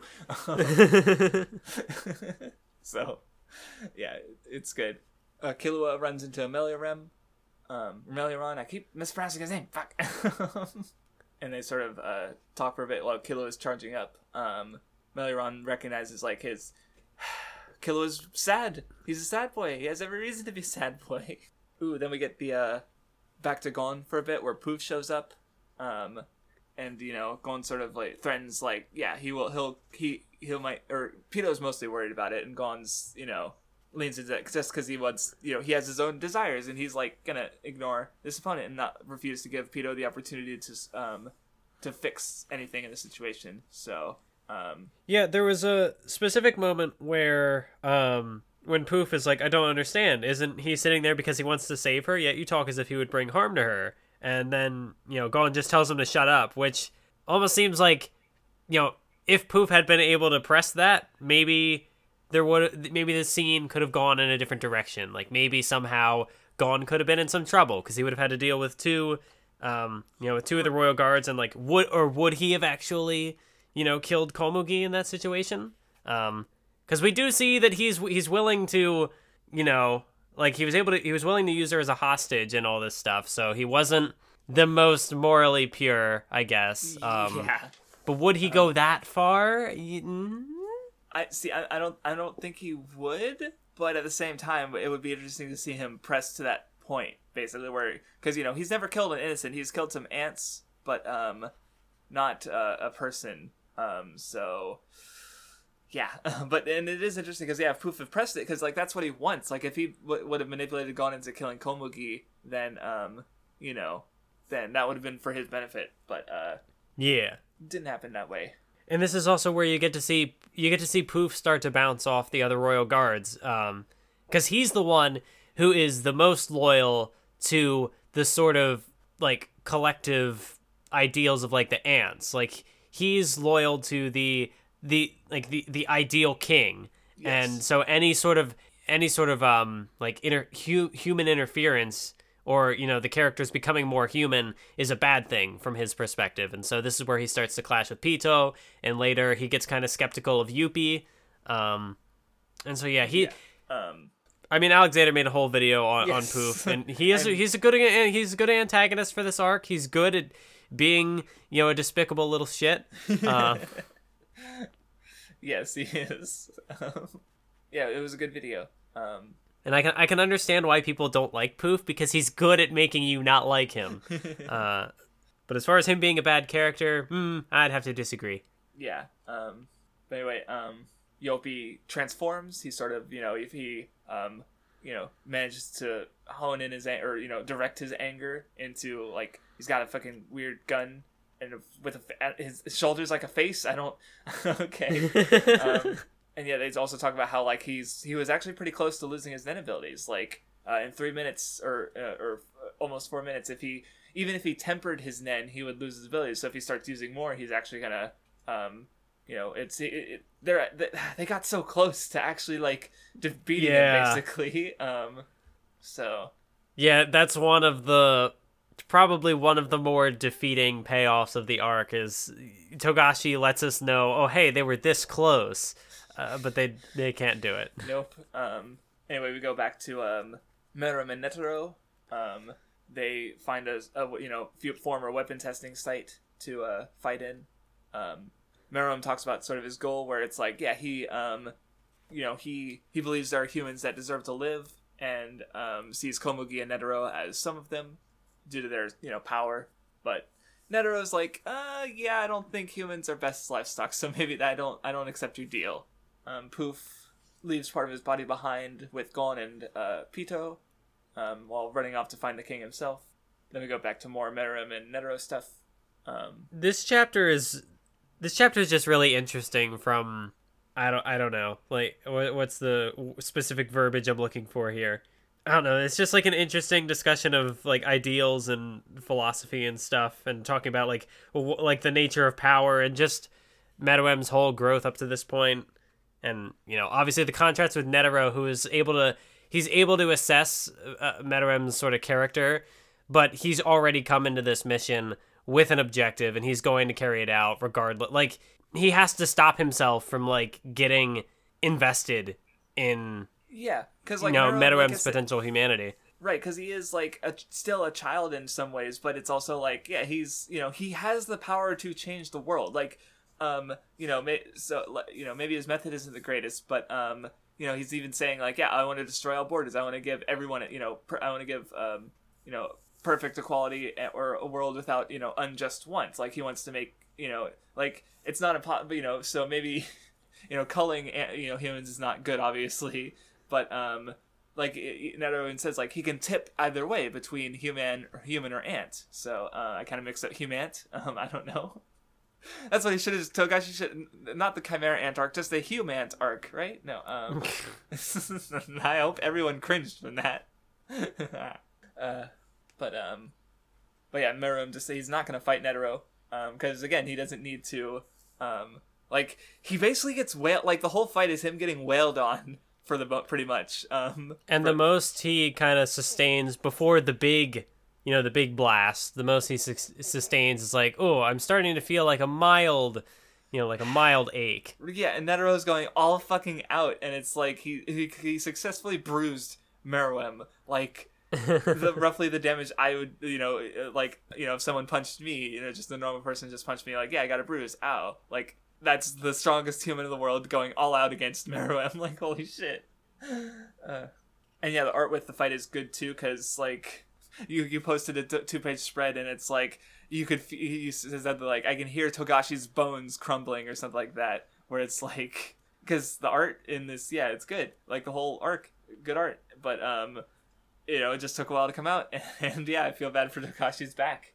Um so anyway back to Youpi and we get some some good Youpi moments where he's uh, uh like he's like man you guys are amazing. Um like he he's um you know he he admires them because um like you know now that he's like put himself past his rage and like able to you know com- com- compartmentalize it he's like you know at like what these guys are capable of and you know how they have like the fact that like he this strong had to you know come through these realizations to like master that strength. These guys you know even with their lack of power are still able to like match him and he's like damn y'all are good um In that sense, it's almost kind of unfortunate for the circumstances at hand because if he had just kind of left to go do his thing, uh, he would have gone bankrupt. The ability would have worked because he would have run out of time. Yeah. Uh, but no, he he had his character development, and oh, he became more human. How unfortunate. Um, so as a result, they had to let him go. Yep. Um, because yeah, he's saying like, yeah, I needed to, um, I need to kill you, but then, um, you know, yeah, he bargains for the, uh, um, the APR to be removed. Um, and there, yeah, there's kind of like a sunk cost fallacy thing where it's like, um, you know, when you've paid put paid time or money into something, you don't want to like you want to see it through. Um, rather, even though it, it'd probably be better just to quit or you know potentially. Yeah. Um, and then, yeah, but knuckle like so you know they because they like shoot got destroyed for this um like Morel's dying like they they all the 10, 10 minutes against one of this incredible power be, powerful being and but knuckles not able to he can't do it um uh, Yeah, and afterwards, Morel is kind of like understandably upset about it he's like, "You should have just let them kill me." And you know, obviously, Knuckle doesn't want it, didn't want his mentor to die. Um, but afterwards, you know, Knuckles like trying to like come to his aid, and he's like, "No, stay away from me." and then he's even like let's fight. And Youpi just he's like you know I don't have a reason to be here so I'm gonna leave. And then um he's even talking like and this is where he, he's he's also making a concession for them where it's like yeah he he should kill these guys because they're a danger to the king. Meli- Meleoron is um you know he has that power um like he still thinks it's teleporting at this point I believe. Um so it's but um yeah but then he just leaves um and he's like uh but you know, he's he even um he's like he even does a kind of knuckle thing where like knuckles like yeah we'll duel fight and he's like yeah fight me anytime. Um we'll we'll fight as equals. Like he's he's extending a kind of hand to them even as he's ah Youpi he's good. Um yeah like or like he puts it um he has all this rage from what he you know his encounter with them but he doesn't feel like using it on on them. Um so it's, it's good Oh yeah, and even though Knuckle lost, he kind of has a moment similar to uh, um, or going back to the previous thing where, because yeah, he's like, you know, they're animals, but at the, you know, he does want to protect animals, but now he's like, yeah, I can't see him see him as a thing we can we need to exterminate. Like he's he doesn't see he see, just sees Youpi as a person now, basically, even which is also interesting because he he's the most uh, the le- he was the least human of the royal guards. So um, yeah, um, then Knov shows up and you know reveals what he's been doing or no, he already saw that. Never mind. But he's uh, he does help out. Okay, and then I think we get the the rest of the uh, the rest of the um, Meruem and uh, Neferpito fight. Well, there's a brief encounter between um, Poof and Youpi as they they're trying to go you know chase down the king and find him. Um, whew. Oh yeah, there's the moment where um, Netero like uses third hand and uh, you know claps Meruem between his uh, hands, and then like Meruem just gives like a little bit of wrath um from as he pushes the hands away you know frustration and like uh Netero like jumps like twice as far as he normally would have out of you know fear. And he's so strong holy shit. And then uh Netero manages to uh get through to him by making a game out of it. Um if i if um you defeat me i'll tell you your name and uh like shit now i have something to fight for. Um and there's also a bit with uh, Netero sort of like because he's been so strong for so long that he talks about how like you know he's he's used to waiting for his opponents to make the first move. Like he's kind of a it's like um actually i just realized it's actually the same handicap as kenpachi from bleach where it's like he's so strong so he's like yeah i always let my opponent get a first hit on me. Where it's like he's so strong he needs to handicap his opponent. So it's like he hasn't um and now he's fighting someone stronger so he, he has to deal with that exact same like um oh yeah, I need to try again, and um, you know, and Netero needs to uh, um, like, cause he even had a whole like uh death room where he was like um warming up, but he still like he still hasn't he's never gone against uh, someone so strong, so um. And Yeah. like yeah, and there's even the whole part where it's like, you know, thank you for everything that led me to this point. He gives the heart uh, symbol, um, you know, gratitude. Like, yeah, he's finally able to get what he wants and fight, um, an, an uh, uh, you know, fight is all against an unstoppable adversary. So, but um, but it's like yeah, the the grat all this gratitude because it's basically like you know the the the good of humanity, all this gratitude and thankfulness for you know the life he's lived and everything that that it's given him But it's also completely against. It's kind of useless against Meruem, who is also like a human, and um, and you know he's like he's not even fighting for the first part, and now that he is, is he's just still completely like like he even says like wow you're you're a great example of a human who's transcended their limits. I commend you while he's like completely untouched from everything that has done to him so far. Uh, and Netero is, is like why you little shit. Like uh do you have anything else to say about the, the encounter? Like there's more to go. I just um I mean, I don't know. I'm looking at this one. Here's the one uh, two page spread that I had sent to you, which is just like, holy crap. Like the detail in the, I mean, just everything. There's like this like flowery background, the characters, the, the big, oh, it's, oh, yeah, there's, no, ju- uh, I don't the- know. Like th- this, this spread in particular is just, it's a lot. yeah there- there's a lot of good imagery just generally too because there's also like the whole the whole needle thing where he talks because he goes back to the rhythm and um you know how he he needs to um like master master that so that he can um precisely take down Netero. And um and he's Neter- Nerum's like it's just like with the Gungi. He's enjoying himself in this like um field where he has to you know surpass his you know be perfect and you know master something and surpass himself. And um like he you know he's he's not being a wild beast. He's being a very ca- calculated and um he's it yeah he, um, he does end up uh taking Netero's arm later but that's uh th- there's a cutaway. Um and we finally get to Palm and um Killua's first instinct is that uh oh if Golan sees her then he's gonna lose it. Um oh yeah Killua realizes that she's uh um doing um or you know, she's not being honest about you know seeing him and or such and they do they fight a bit. Um um, I did. I, I did, didn't read the whole thing, but I'm pretty sure the the Palm and the Nen analysis I linked it a while back goes a lot into her character. Um, like I remember pointing out how like you know her her hair net ability. It's she's guarding. Uh, uh, um, she's putting a shield around herself because like I don't know, and I maybe that ties back to like because that's the thing is like she recognized her her weakness. I think I I think they bring up something in this uh, stretch of chapters because last time um like I, I pointed out how you know she she knows her her flaws about how she like um oh yeah like she she she's so aware of her like tendencies that she's like yeah uh, I'll, I'll do this after this point. When I when I get to this shake when, point where I'm shaking like you have about this long left. Like she's so aware about her tendencies but she doesn't change at all. She's still like she just like recognize she recognizes and accept them even though they're really harmful uh traits basically um so it's like yeah she wants to be like romantically involved with people but also like she kind of keeps these traits so maybe it's supposed to be like like about maybe the post goes into it where it's like an um a shield around her basically so i don't know. Um then we get then we get a really good Killua moment where um he well because he realizes that maybe showing palm to gon would actually be a good thing because you know um gon's worry about uh palm um was another stressor that you know and seeing her alive and fine would alleviate that.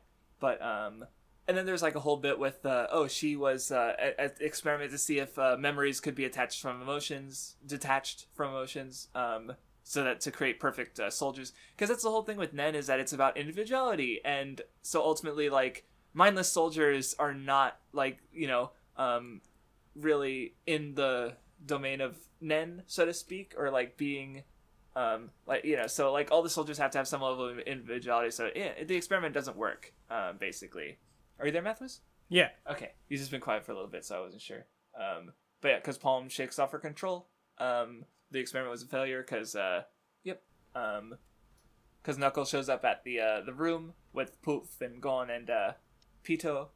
Um, uh, Poof wants to kind of um, leave to check something, but um, yeah, they kind of debate about that a bit because um, Gon recognized that yeah, Poof was trying to gonna sneak up on him and kill him. So, and he you know keeps Knuckle from being tricked. Even recognizes that uh, you know that's not even the real Poof. Like he he, he doesn't know Poof's abilities, but he's like, um, oh no, or no, no, that's why he's doubting everything Poof is saying, and like Poof's like, shit, this kid is trouble, and he's um he's unnerved by his determination and um like he's or he says a line like he might take a bite out of, a, out of the king later i think is what he says. And that's that's what's kind of interesting um because poof is concerned about gon's determination and if we so all the other characters they have a level of humanity to them like in in, the, in their goals like you have someone like knuckle obviously who kind of contrasts him in this scene where you know he hails him from behind and he's you know so he like knuckles going into this trying to find a way to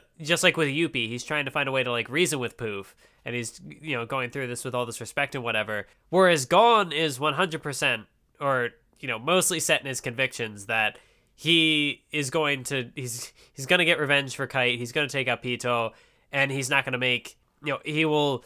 He'll see. I mean, he's already made animals, one right. concession, but he will. He's not willing to make concessions in the same way that you know the other humans are. He's more willing So to reduce. he's more willing to reduce the ants to animals for his desires, basically. Where Knuckle, like, yeah, we have this mission, but I still can't bring myself to see Youpi as something to exterminate. Like, um, yeah. ugh, God.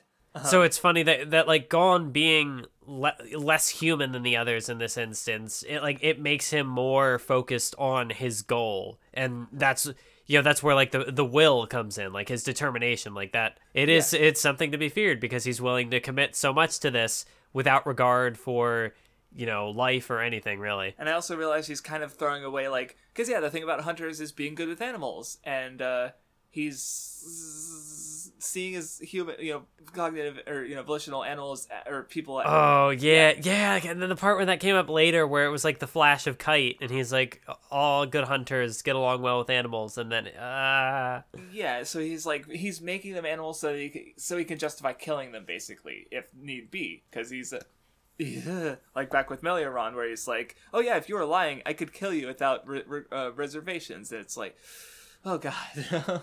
and then because of the poof stuff, he's he asks. Uh, Oh, oh, this was that moment I was comparing because earlier I mentioned um, Morel. He was like, okay, based on you know what I'm sensing from outside of my smoky jail is like I should drop this because you know bad shit is happening out there. Like he was able to tell that from his experience.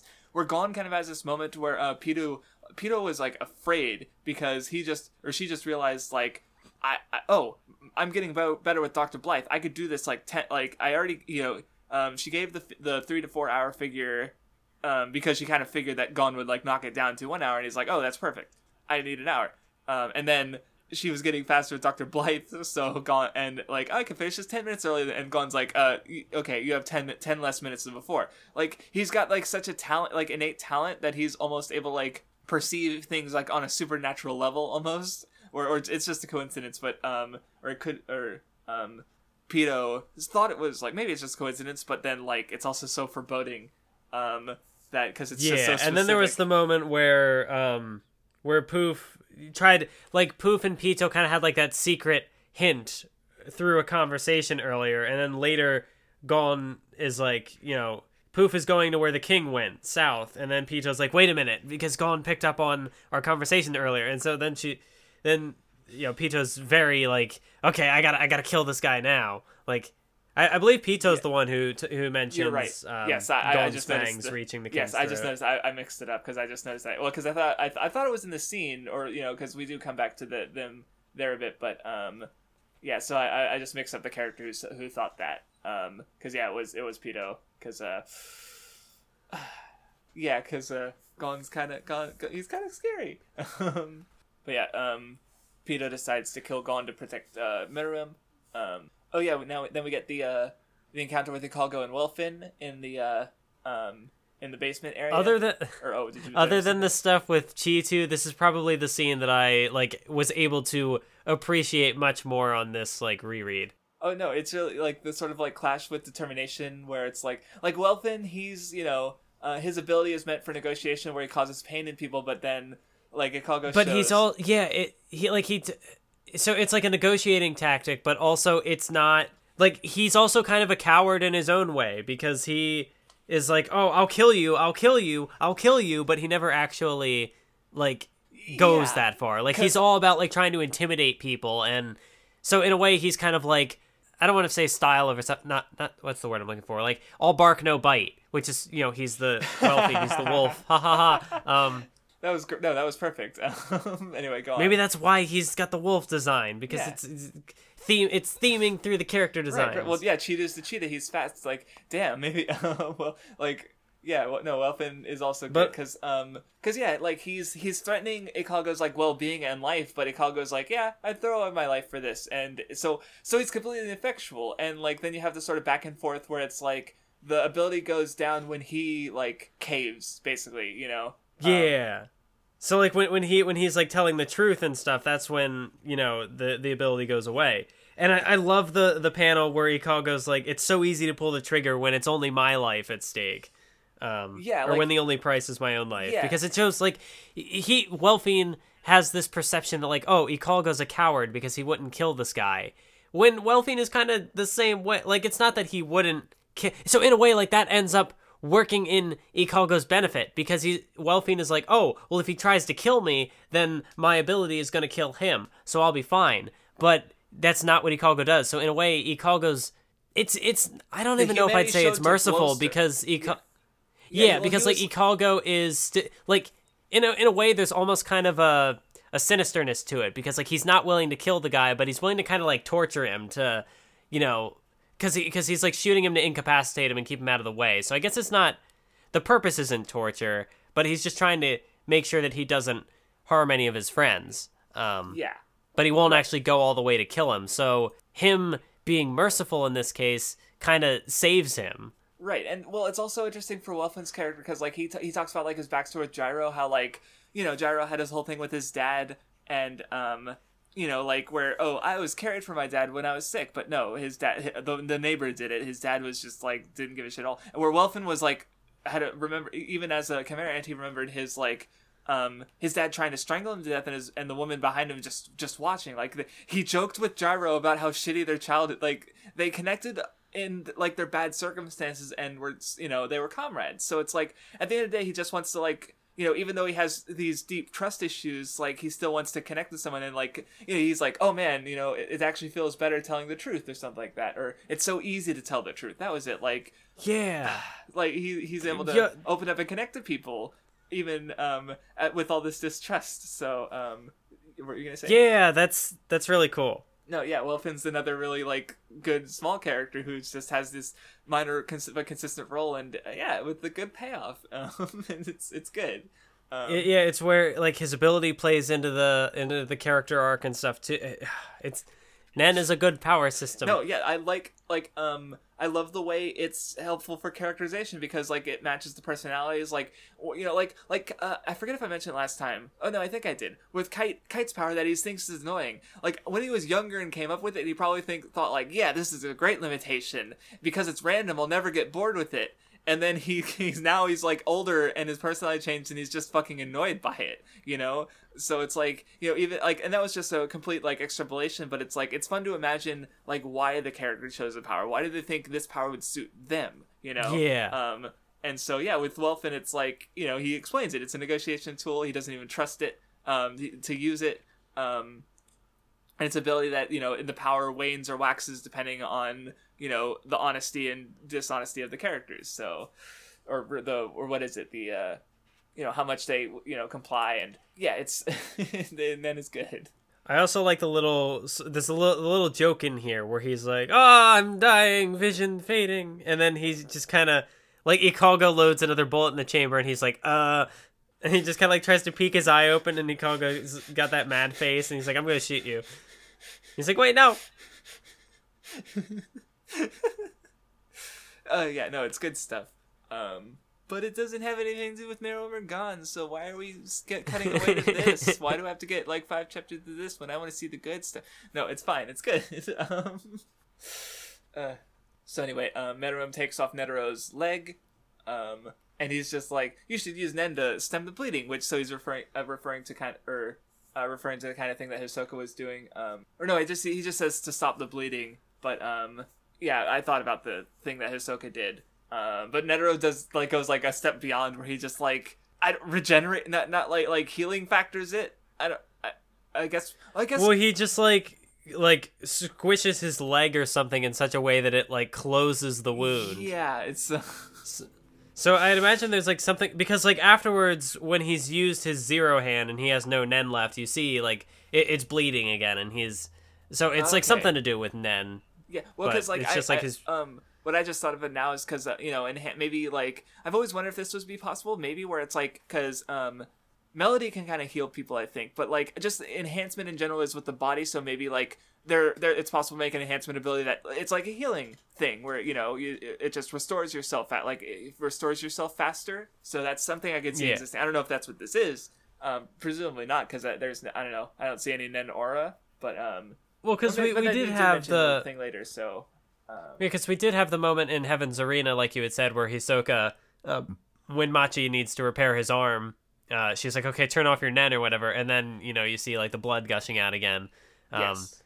But yeah, um, oh yeah, so then Meruem even does a like um a called shot where he says that like he even mentally brings up the Gungi stuff and his he talks about his um the rhythm stuff and oh I'll I'll find out what you subconsciously uh, favor and exploit that. So um And then you get the exchange where in the 2011 anime it's just a big Sakuga fest. Um, but it's like less than a minute. There's over like a thousand blows, and yeah, I mean you, you get this big two page spread with like the flower and so I mean yeah, Yeah, this no. I guess this is one where it, it like in the manga form it, it it's interesting because it like leaves it up to the imagination.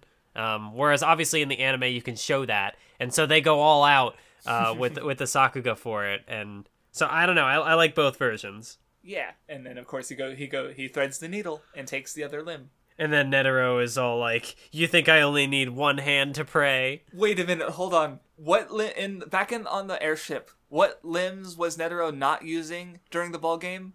Oh shit! Because if there's a connect, like, oh my god. Was it the left arm and the right leg? Wait, Oh please! Oh my god! I need to double check that right now. Holy shit! That's a great. Uh, hold on. Um, let me go back to my old volume. It was before Trick Tower, right, or was it after Trick Tower? it was uh, before. Okay. It was Uh, after oh, the yeah, cooking phase. Right. Right. Um, because I I noticed that the limbs were on the opposite sides, basically. Um, like because and I'm pretty sure that's how it was during the ball the ball game, and I'm like, oh shit. So the ones he didn't use were his right hand and left leg. But in this one, it's the left Okay, hand and the right leg. So so he lost the ones that he used back in the ball game, basically. I don't know if there's again, I don't know if there's anything to take from that, but I just thought like that, that's an interesting connection because that's the that's what Netero was introduced doing, and now he's he dies on you know um yeah he dies on the reverse basically. So um because he was using. The, he was using the limbs that he lost, and now he's forced to use the limbs that he uh, wasn't using back then, basically. So, I can't believe I never noticed that before. Holy shit!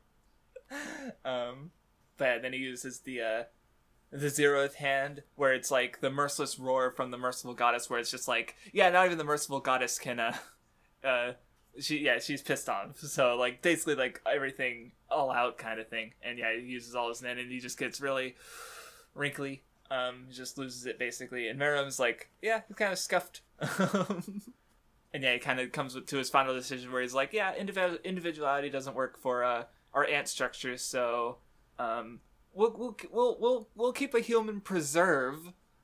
um, so, and that's like his concession. and then, but then Netero gets really fucking creepy.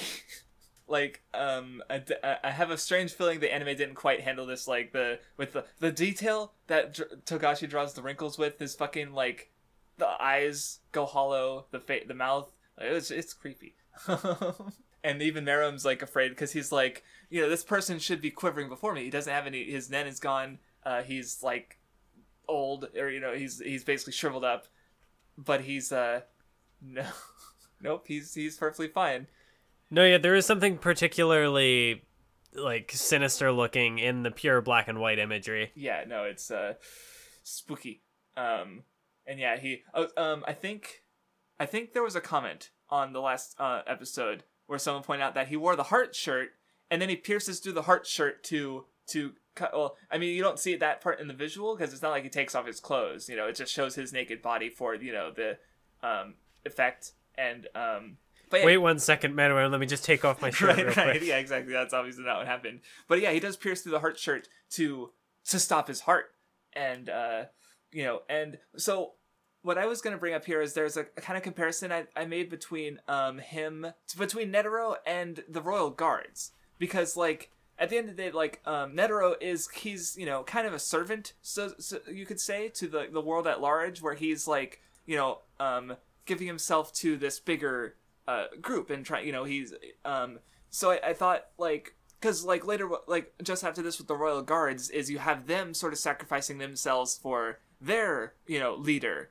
basically um so i was um i'd considered that i don't know again i don't know if there's anything more to take from that connection but i just sort of realized that like oh okay so netero is sort of offering himself for this greater cause, just like the royal guards do. So, um, and yeah, of course, there's also just the whole general stuff with the rose, um, which you know, uh, the the the poor man's rose, which is uh, you know, big bomb, poison bomb, as we find out. Um, and yeah, it does more to Mer- Meruem that like this is the strongest Nen user in the world using his strongest technique, and he, he scuffs up Meruem a bit. Where no, just this one weapon of mass destruction made by humans, no Nen, no anything. It, it does far more to Meruem.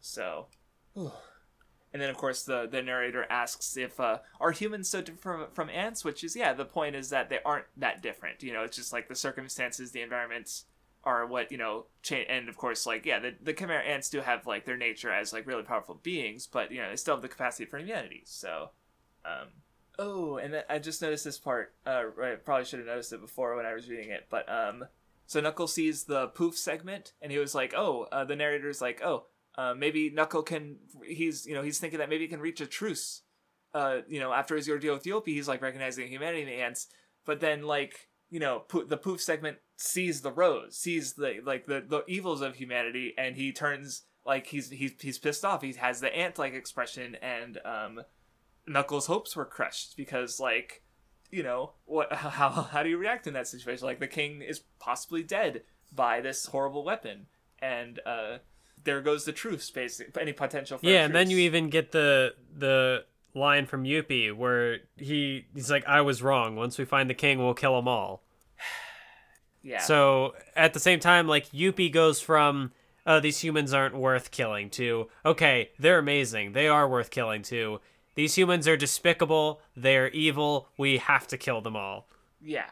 And then also Knuckle has the like um, he saw an insurmountable barrier in Pooh's face. Like he still wants to reach a truce with the ants, but he just sees it as like impossible now, like because of basically what Netero's made to do because of the world around them. Like the world refused to accept the ants. They just like they're not there on the ground. They're not seeing them as like yeah know, people. They're just seeing them as monsters that need to be exterminated. Which is it's not even completely unfair because yeah, Meruem just said like yeah, um, I'll leave some of you alive and then rule the rest of the world. Um, but um, at the but yeah, so. But you know, it's also you know, the circumstances were were not good. So but anyway, they find um, oh God, but like Youpi cries out when he finds Meruem, and like Poof's crying before he even gets there because he knows it can't be good, and Meruem's just a charred wreck, and oof.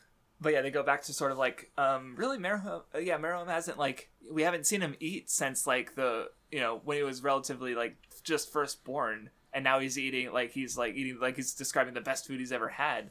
Um, you know, because that's you know how he got power is consuming it, and like I like how he gets abilities from his uh the royal guards. Like they even say like, oh, our abilities were never meant for us; they were meant for you, because he's able to use them even better. Like you know, he could take Youpi's rage, but because he's much more like emotionally like capable, he can use that ability even better. So, um, and like I said, it's compared to the like they're the extensions of the the Ant Queen, and um, so I, I, I do think it's interesting that even though they are male, they're still evoking like you know like there's even a direct two page spread of a mother breastfeeding a child, you know, and that's what it's compared to because they're give they give their whole you know it's even in more extreme with that because they give their entire you know body like Youpi becomes a kind of kind of little like pixie thing like Poof does, even though that's not his power, you know, because he gave of how much he gave basically. Um, but anyway, um, uh, Palm, Ikalgo, and uh, Killua. Yeah, you get or, you oh, get yeah. this the part of Ikalgo um, you know, coming out from the underground, and he's like, "What's happened? It's only been half an hour." yep, and it, like everything's just fucking destroyed, like in moments, but in yeah, just minutes. yeah, Knuckles and uh, Meleoron also arrive, and they just sort of discuss, like, okay, what the fuck do we do? but uh, you know, they're prepared to fight to the end if they need to and then 50 minutes pass and uh, actually i just noticed it's actually less than uh, 50 minutes because uh, you know, you know uh, Pitou f- finished early and like it's only fit barely 50 minutes after the the um, palace invasion started. So um, and they only met like after a few minutes. So um, it was more like after four, four, longer than 40 minutes that it uh, the operation actually took. Um, but once it yeah but Gon, Gon just instantly yes. recognizes when it's done and he's like okay let's go yeah, because uh, Pitou even re- reasons that oh, was my slight hint of relaxation enough to alert him that it was over. Um, and was, he could also just, I mean, you know, you could also hypothetically see that like yeah, um, her stomach's all like good. She's good now. Um, and Komugi coming to regaining consciousness, and she's just like, "What's going on?" And Gon's like, "The next time you speak out of line, I'll kill her." Because Pitou is just like, "I want to," and no, Gon is like, "Nope, we're done. I gave you all the leeway I could give you." Yeah, and then like um, he he keeps he tells them to stay with Komugi to sort of keep his hostage, but he also just rejects like Kill was there, Paul like every or I, I forget if Palm was there or not. Uh, oh, no, the part where he's like, "I trust Pitou," and then he does the thing with the hostage, and and then he's like, "So you'll trust me too, right, Pitou?" And it's just, uh, there's no trust. So sinister. And yeah, he's also just he's doing everything alone. Like, um, you know, he he's he, Knuckle offers to help, and he just rejects it, and. and Komugi's just like, what the fuck is going on? Where's leader? Who are these people? like this poor thing. I mean, and like, I don't know. Like, I guess there's a degree to which you could maybe say that, like, Gon want, wanted to take care of Pitou himself. So, like, maybe he knew from the outset what he was going to be willing to do. But I don't know. Like, there there are a lot of different ways that different characters approach it. Like, um, at one point Ikalgo goes like, "Oh, okay, so we'll let if if Gon gets in a jam, we'll all die with him together." Um, mm-hmm. But then it kind of gets flipped where Kill's like, "Well, if I went with him, you know, maybe Pitou would take me hostage, and then we'd have to do a hostage exchange, and then we'd lose our advantage." And then you have Knuckle and uh, who are just like, "How many bloodbaths did they endure to reach this mindset?" uh, no, yeah, it's there's a lot. Um, because yeah, there's definitely like Ikalgo was saying like, oh, Gon's disrespecting Killua's determination to die with him.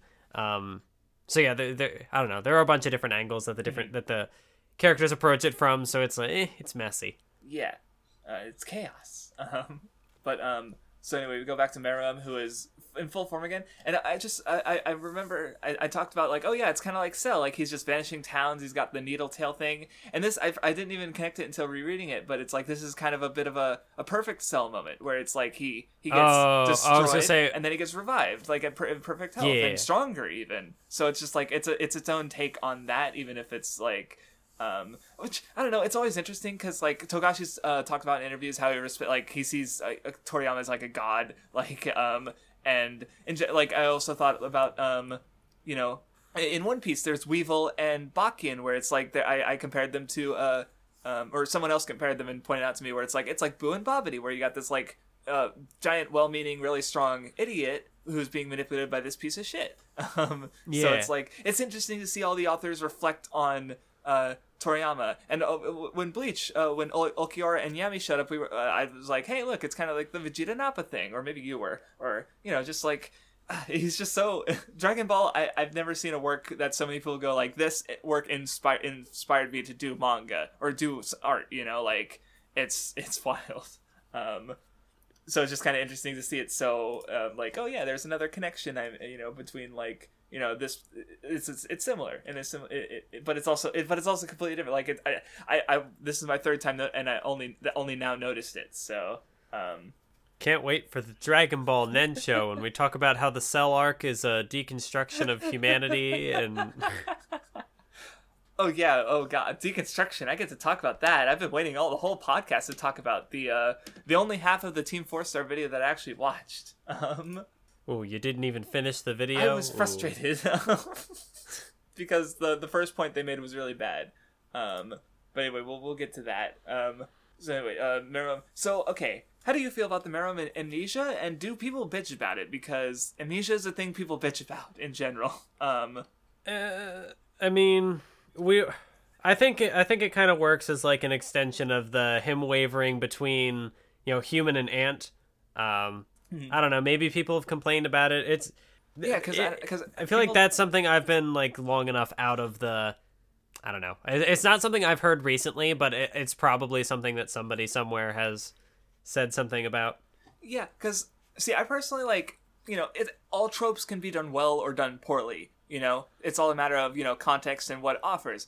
And one of the reasons I actually, one of the reasons I like amnesia as a trope is because it sort of it puts a character in this sort of state where they could be influenced by, by the world around them, or alternatively, um, they're like because the thing they most remember is generally the thing that's most important to them or at least when it's done well. And like that's what's exactly what's happening here where it's like because yeah you, you mentioned how it's like is he a monster or is he a human? Um and at the end of the day he's human because the thing that's most important to him is not like dominant like Poof's trying to show him look you're the god king who's uh dominating all of these uh people you know that doesn't matter to him you know? Um, his enemies they don't matter to him. He just wants to play gungi with the person who who is the most the one he connected to the one who's the most important to him you know? Um so yeah i, I don't know. I think it's a good implementation of the trope basically. Um, At the end of the day, the savior of humanity was the power of friendship. Although I guess it's the the power of love, whatever you go with. yes um, the power of moe alternatively um.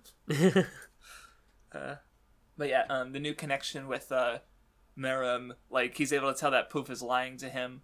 Um, later, Youpi talks about uh, like why he spared the uh, the the other the potential enemies, and he's like, you know, he's even like, I'll accept any punishment. He's like, well, you you were honest with me, so why would I punish you? You know, like, um, and yeah, his capabilities are like it's and it's all it's kind of it is kind of interesting how this like plays out because it's like they don't explain the the the the the, the poison to the rose at first, you know. So it's like it, it the situation you could always it, say you could almost say it become it's like hopeless in a sense, like fighting wise, because it's like it's the king Netero. Like, like, oh, I guess it's also kind of a Vegeta Boo moment too, even though it's that's even more distant connection where it's like, you know, character sacrifices himself to destroy really big powerful thing, and really big powerful thing is completely unaffected. Um, so it's like the situation, like from a fighting perspective, is completely hopeless. They can't beat Meruem. The best they could do is the APR basically and remove his Nen. Um, good luck. like Well, yeah, because there's a moment. There's even- the yes. there's the moment later where Meleoron is like, "Oh, but with the two of us, we could." And, and Knuckles like, "Okay, well, you want me to stay within a close enough radius and not get hit?" right, for you know For the God however knows how long. many. Like it took what um, fifteen minutes or so for them to do it to Youpi. Um, and that's Youpi. This is Mera moves even like stronger, so it, it would take like yeah. Let's just let's just stay with the king for like you know twenty minutes to half an hour to remove his Nen, and then we can have a chance to to really hurt him because he's still really physically powerful. Like even without Nen, I would I would not want to fight. You know, want to imagine a character fighting him. So like yeah, it's ba- it's basically hopeless from a fighting perspective. So the only chance is you know some some kind of like you know peace or some, something. But obviously that's not how it goes out. Um, by the way, they fly back. Poof uh, goes out to find uh, Komugi um, to do it because he recognizes that uh, once he remembers her, um, you know, he loses basically.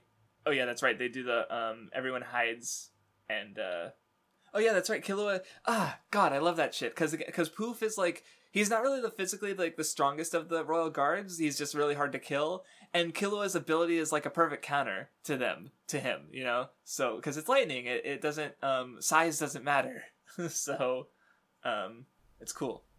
Oh no, oh no, I forgot about something. I was like, oh yeah, the king uh, K- Komugi. Oh yeah, what about Gon? Um, oh boy. So yeah, uh, Gon and Pitou get to. Uh, I skipped uh, up some things that I already kind of mentioned. So um, if there's something I I missed, uh, we're at we're at that moment now. So yeah, anything to say, Mathwiz, before we get to the Gon Pitou stuff? Sorry, I thought I heard a knock at the door, but it must have been next door. Okay. So I had slipped away for a second. Oh, okay. Um, did you have anything to say before we get to the Gon Pitou stuff, or because I already mentioned some things, um, but uh, nothing I had I wanted to dwell on that I didn't already. I mean, the scene, the scene where they're trying to like, where Killua squares off with Pete with Poof is pretty fun. Yeah, no, like I said, uh, Killua has the, the strongest, the best counter for his uh, splitting apart stuff because lightning doesn't matter. Or yeah, um, lightning size doesn't matter with. Yeah, I already said it. Yeah, because he can just destroy the cells, and then Poof can't regenerate or anything. So he's got, yeah, it is the perfect counter, unlike um, Morel, Yeah. where Poof kind of had the perfect counter to him. Yeah, like well, yeah, exactly. Um, so anyway, back to uh, so yeah, Gon and Pitou they go they go down the uh, hallway. Um, um, Poof or uh, uses uh, trickery with Enwelfin to sort of tell uh, Pitou that uh, Komugi's safe, so you know Pitou can go all out, even though you know, it's not true. But uh, Pitou doesn't doesn't know that. Um, and then uh, Pitou finally tells Gon that this man is already dead. Um, and before we go, you know it's rough. Um, before we go to that, because I want to talk about the the Team Four Star deconstruction video where it like talks about how um oh Gon was optimistic and then this happened and all the optimism is gone, so it deconstructs Shonen. So I started reading um the book. Let me hold on. Let me get the name. Um, uh, Deconstruction by Christopher Norris. I'm only like uh 20 pages into it. Um, that's not what a deconstruction is. A deconstruction is about language. It's like sort of like um, oh God, he's got the book. yeah, no, I, I and I barely started it. Um, it's slightly above my reading level. I'm trying, um, and I did put it down for a little while. I've yet to see some like, um, I think like, like there. Okay, so the part and part of something I realized with genre deconstruction is that like a genre can't really mean something because that's the thing about deconstruction is like it's it's from like we're, we're uh, sort of like a po- different like media literacy time, I guess. And uh, I'm okay. I'm probably that sounded probably sounded really stupid, and I'm probably not making any sense. Um, like I don't know. We read things differently now. Like uh, Death of the Author is another conversation I heard that where it's like the t- the context it was originally used in when it when it was started like when the uh, Barth Barthis first came up with it was very different from um lit- media literacy criticism now um or liter- eh, words um so I don't know the full like arc of deconstruction but um I so the Team Four Star argument I just thought it was really dumb back even back when I watched it because like what their argument was is like optimism and it's like it's, like it, it uses the realism argument where it's like because it shows something more realistic that means it's deconstructive. That's not what that's not it the case. Um like I just it's realism not deconstruction. And my issue with it is like not only is that like a shallow reading of the whole like moment with Gon and Kite and stuff and um, but you could replace Gon with Luffy and Kite with Ace, and everything they said is all is it's also a shallow reading of the Marineford War. So I guess One Piece is also a deconstruction because it has you know failure and grief, and that's not what a deconstruction is. Um, Well, because I mean the like another example I think of because I just considering it from the whole like oh the main optimistic main character has like the the moment where all hope is lost uh, the the pain arc Naruto Yeah. and Jiraiya like he has a big breakdown and like I guess I guess the thing is like oh those characters but they they they come through in the end like they get the but I mean that eventual like that eventually happens with Gon like he Yeah. gets a chance to start over Kite so Kite isn't dead. Like, uh, well, that's and um, you know, like Luffy bounces back from Ace. It's like, what's the, what is deconstructive? Like, um, if you want, um, see, and it's not with the shonen genre. It's more with Jump itself. But Medaka Box is very like meta in a lot of ways, and it outright refers to the Jump motto of friendship, effort, victory, and kind of it does aim to like deconstruct that those that um motto and also but also in doing so like sort of go find another sort of meaning. Like a character argues that it's power. Uh, that like oh, it really you know friendship after victory. It's really just about power, you know, and having strength. Um, where um, my friend argues that um, the series is more about empathy and uh, connecting, which is really fitting to shonen because understanding and humanity and you know connecting with people are friend, you know friendship. Like that's a really big thing to them. So it, I need to reread Medaka Box, but uh, yeah. Um, so I don't know, like. I, I haven't heard a good argument for why Hunter Hunter is deconstructive, mostly because no one knows what a deconstruction is. I'm I, I'm not even sure if I can fully explain it because I don't understand it enough. But I, I also like you know I think I remember if you there's like a, a, a phrase where it's like if you can't explain something to a five year old you don't understand it enough. So so you know so what I mean to say is like yeah I do understand it to a degree. I just don't understand it fully, you know, basically. And I don't know. I just wanted to bring this scene up specifically because uh, I, luckily I think I do think that the Hunter Hunter deconstruction I've I've heard it way less lately. Um, you know, people I, I still hear it sometimes. Like the I, I mentioned the uh, one um blog with the style analysis, and they do do the thing where it's like they mentioned the Hunter Hunter as a deconstruction thing. I'm like, why? That's how. Uh, so yeah, um, Hunter Hunter can be good without deconstructing shonen.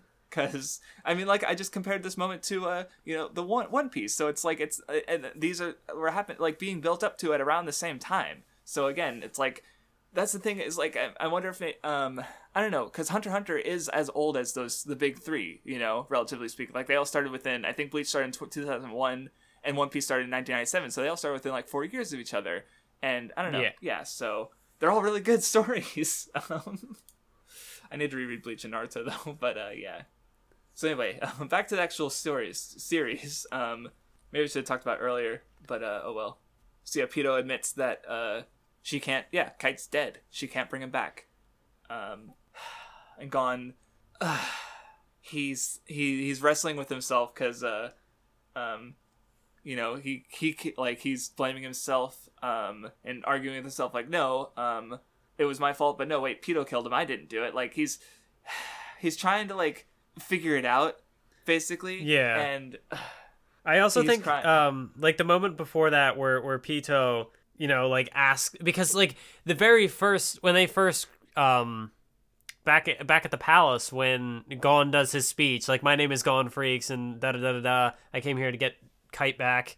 Uh, Pitou isn't even listening because Pitou is trying to focus on like how, how, the task at hand. How do I protect Komugi? Yeah. Whereas here, you know, Pitou is willing to acknowledge like you know what what's your name, and Pitou even apologizes. So I mean, they are. It's there. That's the that's the character growth I'm talking about. Where Yeah, it's Pitou, like, like- under different circumstances, maybe they maybe something could have worked out here. Yeah, because I hadn't thought about that because, like, you know, because I said Pitou's like, you know, completely, you know, the what does Meruem want, and that's, you know, she puts that against what you know herself. Uh, but even now, she's like, she's not like immediately murdering Gon when he's at his most vulnerable. Like he breaks down, he falls to his knees, he's crying, and Pitou, she's just like, okay, but Well, yeah, because that, that's kind of the thing. Because um, you know, Pitou, they like they had even thought that, oh, uh, you know, I have to stop Gon's fangs from reaching the king's throat. But compare that to like what Knuckle did with Poof earlier when he appeared from behind. But you know, whereas like Poof tried to sneak up on Gon and you know kill him that way, Knuckle was like, hey, yo, I want to fight you. Let's fight. So he like gave him a warning, and that's kind of that's kind of what Poof does here, or not Poof. It's kind of what Pitou Yeah. does here, uh, because they're like, I'm, you know, I, I'm sorry, but I have to kill you, and right, like honestly, is just like, what?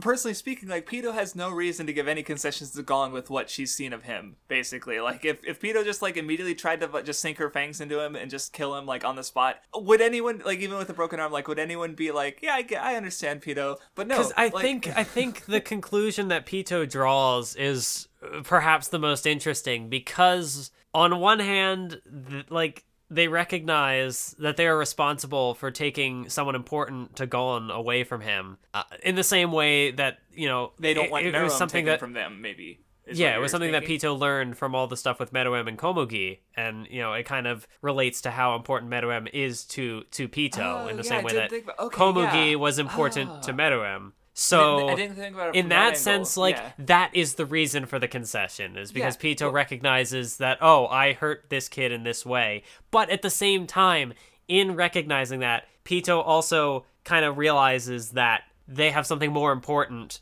than you know paying back this debt or whatever to Gon because they they're concerned about you know Meruem getting harmed. Right, and- exactly. I hadn't thought about it. Like the the humanity Pitou gains from like seeing Meruem and Komugi and seeing the concessions he's making, carrying someone and connecting to Gon, like re- seeing that in Gon with Gon and Kite too, and recognizing like yeah, this person cared for Kite much like Mer- like Gon even saw Komugi as Kite because that those are the two like just like you know we I think we mentioned it before where, where Gon and Meruem are the ones who care about them. So it's like yeah, he's she's seeing that in Gon, but um you know she's still like well yeah I still care about you know the pe- people who are important to me more than I do you, so I'm still gonna kill you. But she's also not just like like I said, she's not just sinking your fangs into him right away. Um, Yeah, so even that little moment is kind of a it, it's something of a concession, even if it's not much of one. Um, and I guess like you know it, it- because yeah, like in kind of developing this more human side, Pitou also has to kind of forsake it in this instance because there. Oh, I don't know if it's even. I don't know. Like Pitou has to kind of set aside the feeling that like, oh, you know, I you know I did this terrible thing to this person. It's something that like they they're kind of willing to accept and, and live with. Like maybe maybe afterwards they could have tried to I don't know. Like I don't know where things would have gone from here. Mm-hmm. But like the king was more important. So in that sense it's kind of selfish to, you know, like I, I don't know. Like it's more not maybe not selfish, but like there's self interest. Yeah. I don't know. Well, what I kind of realized just now is because I, I would argue that the, like the most human-looking ones of the guards is Poof because he kind of looks like a normal person with like antenna, but he's also the least human because he's like enslaved to this ideal of like what the king and what the ant should be. You know, he's the one who hates humanity the most. and he's like, but so we're like Pitou and and Youpi look less human, but they also become more human basically um, before they die. Where Poof, you know, he like we see the see his real face when uh, Knuckle um, s- sees him while he's uh, finds out they're the king. Like he's, I just thought thought it was interesting that he's the most animalistic, even though he looks the most human, generally speaking. Yeah. So, um, and because he's also the one who's most self-interested, uh, uh, like the one who refuses to care about anyone else, kind of. Um, so like even like even the king, he doesn't care like care so much about Meruem as he cares about the idea of Meruem, which again going back to the Alexander video. Um, Yeah. so it's neat. Um, and then oh god, um, Pitou yeah says that um yeah I'm not gonna like um he's gonna you know she's gonna kill Gon Gon's um you're not even gonna try to heal Kite and uh, then Gon.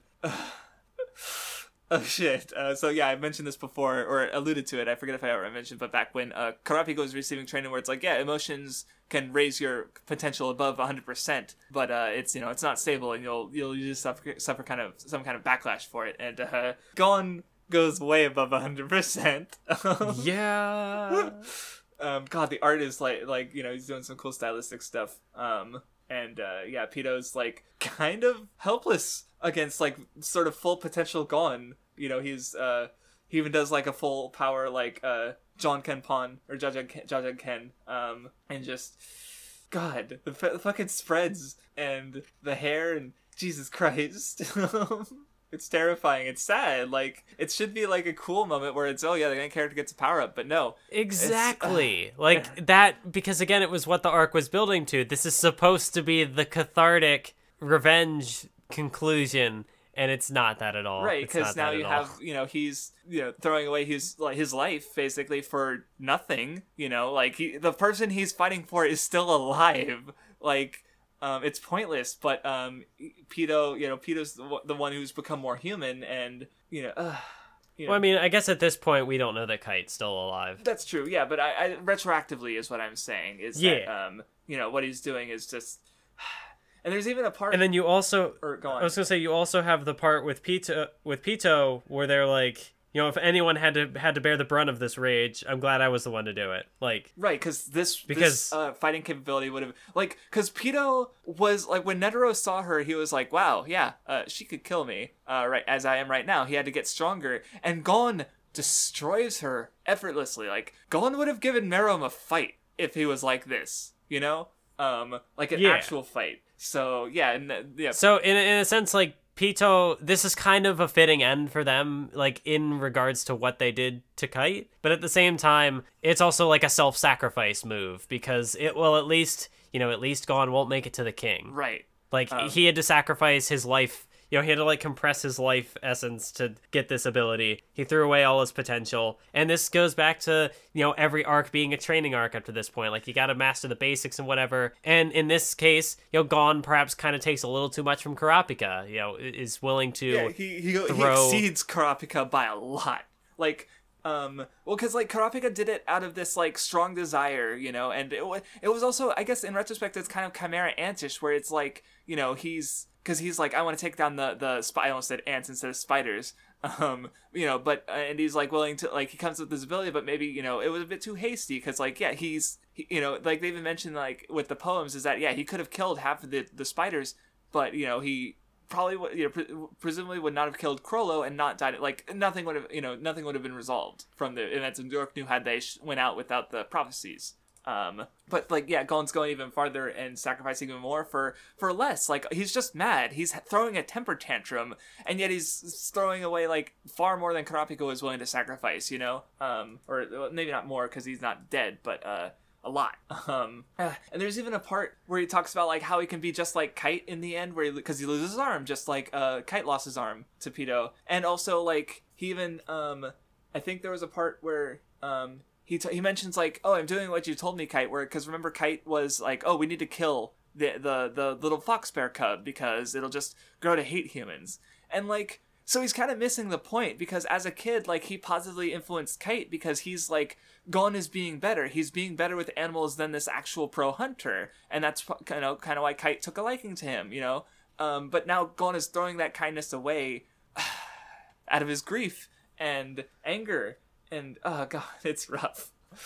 So anyway, um, back to the palace, um, Meruem uses his, En and is immediately able to see exactly everything in the palace. Everyone loses their shit because they're like, "Oh God, Meruem's really fucking strong." Um, though uh, Poof is kind of able to rear him in with the, with the game.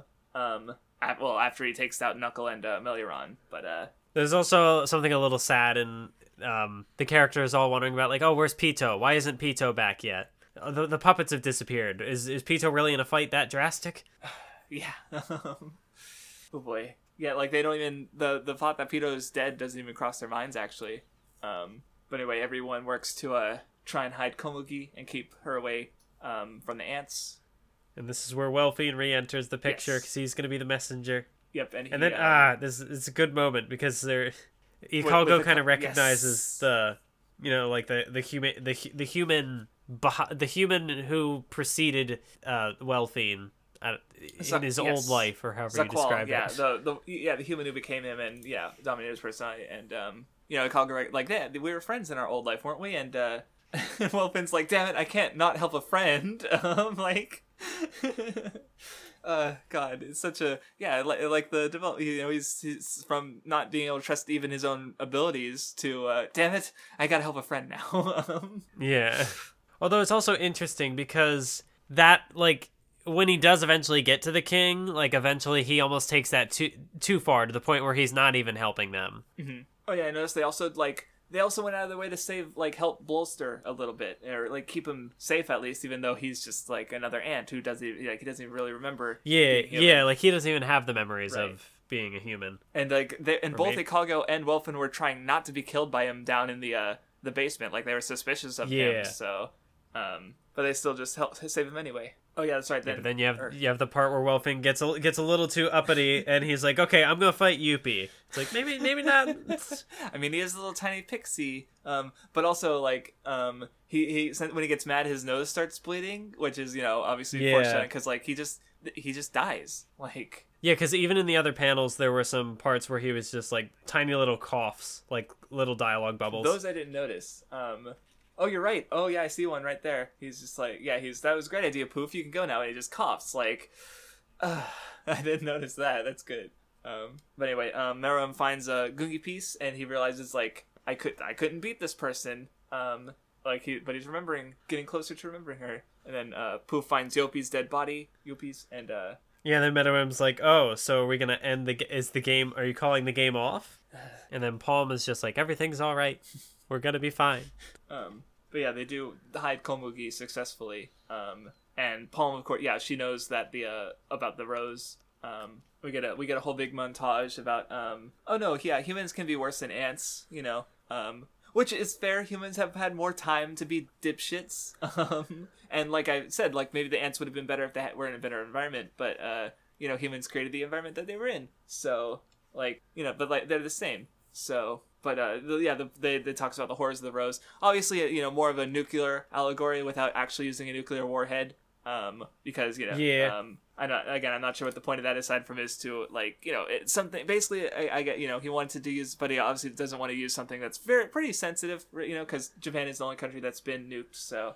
Um, And I mean, it th- there's like a history of that being present in like various oh Japanese yeah, media. no, I just so watched a bunch of Godzilla movies, so Yeah. um, yeah, I do think I think the for me like one of the more interesting panels in that montage is well I guess technically the page it's where like you have the like there's the the ant or whatever and then there's just like the foot stepping on the ant and it's like we can be much worse like I feel like I feel like that gets the point gets the point across well enough uh, but then like the, the montage where it shows like all the atrocities and I mean there's even like the reference to the the guy being shot or whatever um Yeah.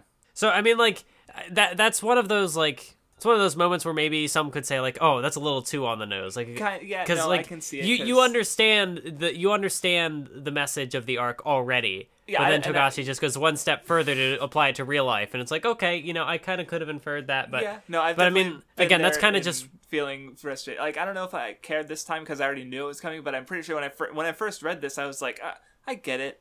I don't need this, um, and now I just know it's there, so like I don't care. But uh, yeah, what were you saying? I mean, I mean, like, I, I kind of I had mentioned it earlier too that the, these stories tend to some these stories tend to be a little on the nose with their themes. You know, again, like to reference my talk no jutsu thing, like I had I would find quotes from characters of them literally saying the things that I s- still hadn't realized on like the first or second no, read. no, like I. I remember, no, the big one I remember is when I was like, "Oh my God, Madara!" His contradiction was that like he says chakra separates people, but he connects the people through battle. And then like at the, the his death scene with Hashirama, he's just like, "Oh, I guess we were battle buddies," like basically saying it outright. And I'm like, "Oh, I thought it was this big monumental like connection I made in my brain, but no."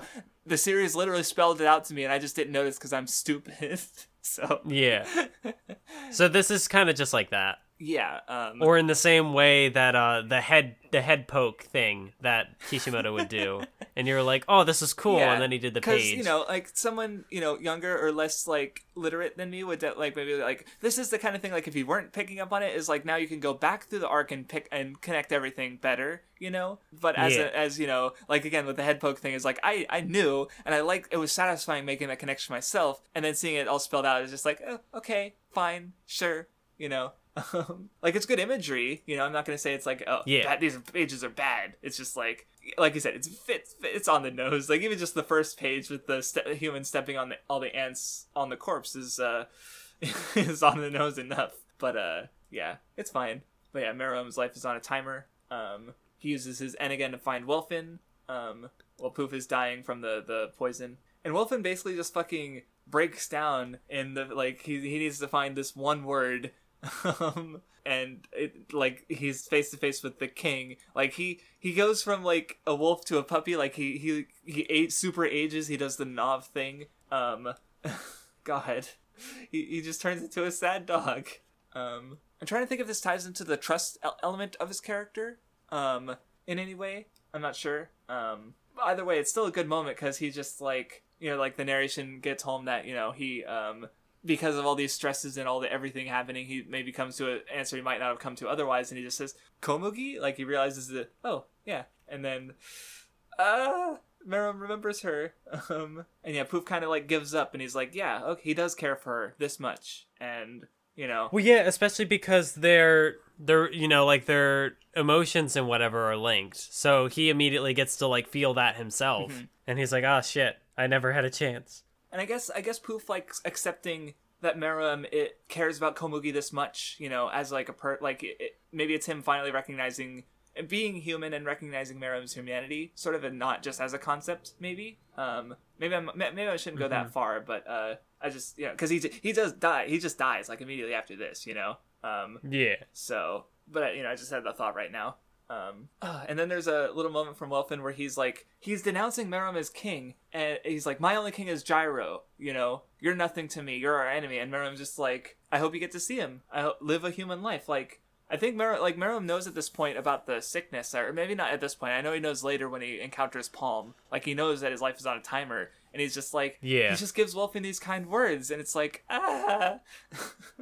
And of course, Poof is like, no, because that's not what it's not the ideal he was fighting for the king to be. Oh, that's okay. Yeah, maybe I was wrong. Um, earlier, actually, Or I mean, I don't know. Maybe, I don't know. maybe Alexander can a- analyze this panel for me because he likes Poof. Wait, like I'm fine with Poof. I don't. I, I don't have issue with him. You know, I recognize that he's you know good and interesting. You know, I just um I just prefer I, I you know other ca- other types of characters in general maybe. Um, so I don't have issue with Poof. He's fine. Um, but anyway, uh, Meruem tracks down Palm. Um, this scene is uh interesting because he just like you know he like I said he knows his yeah um yeah he knows uh, well he, he he knows he's dying he, he knows Palm knows he's dying and he just he just wants to see Komugi and Palm is kind of like she's arguing with herself like I guess going back to the barriers idea that um you know she's like um internally she's her, she's say, thinking things that don't match what she's saying like um Well, yeah, because that's where you kind of get like the internal struggle Yes. between because now she's part ant, and so she's kind of able to see both sides. right And because part of it yeah oh that's yeah that's a good way to put it where it's um yeah um like her you know in her mind she's like oh the king would never lie to someone as lowly as me he wouldn't need to do it and but outside she's saying i can't believe you like um she's yeah she's conflicted because she she's she was on the mission to exterminate the king as a human and now she's an ant like the part where he starts to bow and she stops him and starts crying like oh god ah, she doesn't want to see this the, the Ant King bow to her, you know, even as an enemy, like, because he, but he's willing to throw away that ki- his everything just to be with Komugi. Yeah. Like he doesn't care, and ah. Um, and like he even says like, oh yeah, your resolve is the strongest and most beautiful that I've seen. But even that cannot like hold up to you know like because you know I, resolve is hu- a human thing, but so is like compassion and like she has to she she, she bends on a resolve out of compassion basically. Um, because and she breaks her promise like e- everything just so Meruem can find Komugi and she's sleeping and he's like Ah. let's play and ah. Ugh, we're, get, we're getting to the tears moments, Mathos, aren't we? Um, um, because yeah, that's that's basically I don't- that's basically because again, like, it, to how to it, it's really interesting because it's like where because pe- pe- uh, I know people like I I, I kind of bit uh, talked about it back when Yu show I think where it's kind of oh the, the end of the last arc is kind of anticlimactic, but like Togashi does that with every arc in Hunter Hunter, pretty much. Like, yeah, what's the climax here? Um, Meruem dies of poison and gone, like, I guess, you know, loses shit against, uh, you know, Pitou, and Netero fights Meruem, like, you know, the climax happens before, like, where is the climax? Like, what do you even, like, I don't, like, I, I need to, like, define it and, like, okay, what, what this moment is the climax relative to, like, it's, it's interesting because, yeah, it's just, but it's still really good and interesting, like, the whole way through, so, um, uh, or what were you saying? Or I thought you were gonna say something. Well, what I think is kind of interesting, um, because in the 2011 anime, they adapt like so. Here we have chapter like uh, Meruem talks to Palm and then goes to find Komugi, and then we cut away to the stuff, you know, kind of like the fallout of the arc. Um, or wait, maybe I'm wrong. Well, okay, yeah. So things do get re things do get shuffled around a bit. Like we get a little bit of fallout in the anime, we get a little bit of fallout from the arc, and then we wrap up the stuff with Meruem and Komugi, and then we get the stuff with like Welfin and Bloster and them. Okay, yeah. And Because in the but manga, the- here the- that happens first, and we end the arc on the chapter where yes. it's just like the black, well, not even black and white, like it's just text bubbles. Right, right. Um, yeah. So I thought that was interesting because it's, it's like it shuffles things around a bit. I only and watched like the the, final Yeah. note. See, I I remember very few like anime manga differences for some reason, like because I only watched the anime once, so um, anything is welcome. Um, because yeah, I don't remember. Well, it helps that right now I'm working on an AMV for Hunter Hunter with this arc in mind. Cheetu. No, I don't know. No, it's not a Cheetu Okay, AMV. That would be fun. I just thought it'd be funny. Um, so anyway, yeah, we get the Welfin aftermath, and Bloster kind of just goes off with uh, um, I forget the uh, the name of the ant. I just know her as Rain. It's Reina, like which is Well, yeah, that's all they call her. Yeah. Like I don't think they call her anything but Reina. no. I thought no, there was a no. She had an ant name. Um, I guess I could look it up, but I um, Well, in, I know in this chapter, I'm pretty sure Yeah. they refer to her as Reina. Right.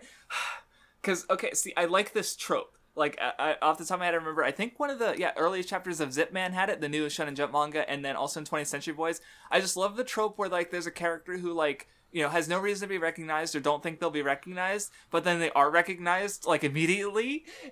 Yeah. that, uh, like she, yeah her Reina's like yeah she's completely ch- and she's even like how did you know and starting to cry and I'm like oh god. Yeah. Th- yeah. and she's just accepted like pr- like yeah even in this new monsters forum she's just like yeah I don't care that's my daughter Re- like she was grieving and you know I mean Kurt uh, I'm pretty sure he wasn't named back then but not the cult is also alive even though um you know he's not here but uh you know he has more of his personality so um god it, it, it's good tears happy tears Although it's kind of interesting because you get the um like when when Bloster shows up with her, they're like, "Oh, monster!" But then when they they like they find out that it's Reina, they're like they're okay with her. And so initially it's kind of like, eh, you know, they they're not. Well, but then afterwards, like, okay, so it's like initially they're a little scared off by the appearance, understandably so. I mean, the ants came up and like took people away. It was kind of Yeah. spooky. But but then afterwards, they're like, "Oh, um, hey, why don't you join us to eat?" And he's like, "Nah, I'm not that kind of guy."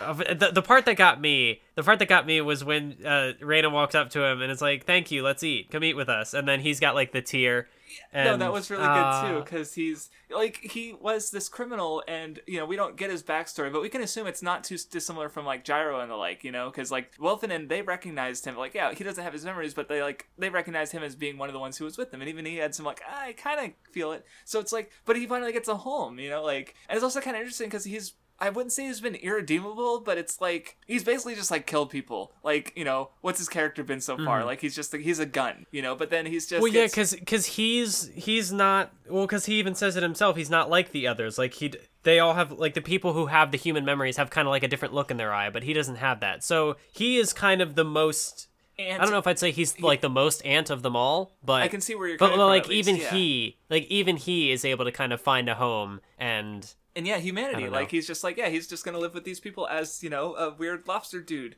lobster gun guy, and it, but it's it's they don't, they don't care. He doesn't. It's, actually now that I think about it, that's kind of that's kind of cool because like so her older brother um ends up you know becoming Colt and he's off doing something else right now. Um so it's kind of like he kind of like steps in Oh, yeah, to as- kind of a- fill that older brother role yeah, almost. that's true. That's when you put it like because they, they they don't And, have a like, father it- either. So like Colt, what Kurt was Yeah. the, the the man figure in the house, and now that he's got so Bloster kind of yeah fills in that role because uh, yeah Yeah, think c- about it yeah, because that. Colt was was resolved to protect the the girl, um, who we find out later is Kite. But now that we know that it's Kite, like, is is something going to change? Like, is he going to end up going back to Reina? And So, I mean, I don't know.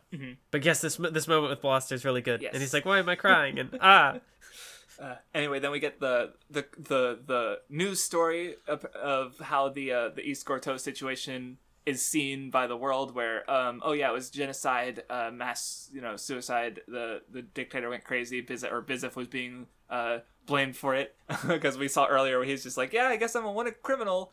Everywhere, or no, we said it later, or no, it was earlier. Yeah, he's like, yeah, I guess I'm a political refugee. Let's do it. Meteor City is the only place I can go. So might as well go along with you to find Gyro.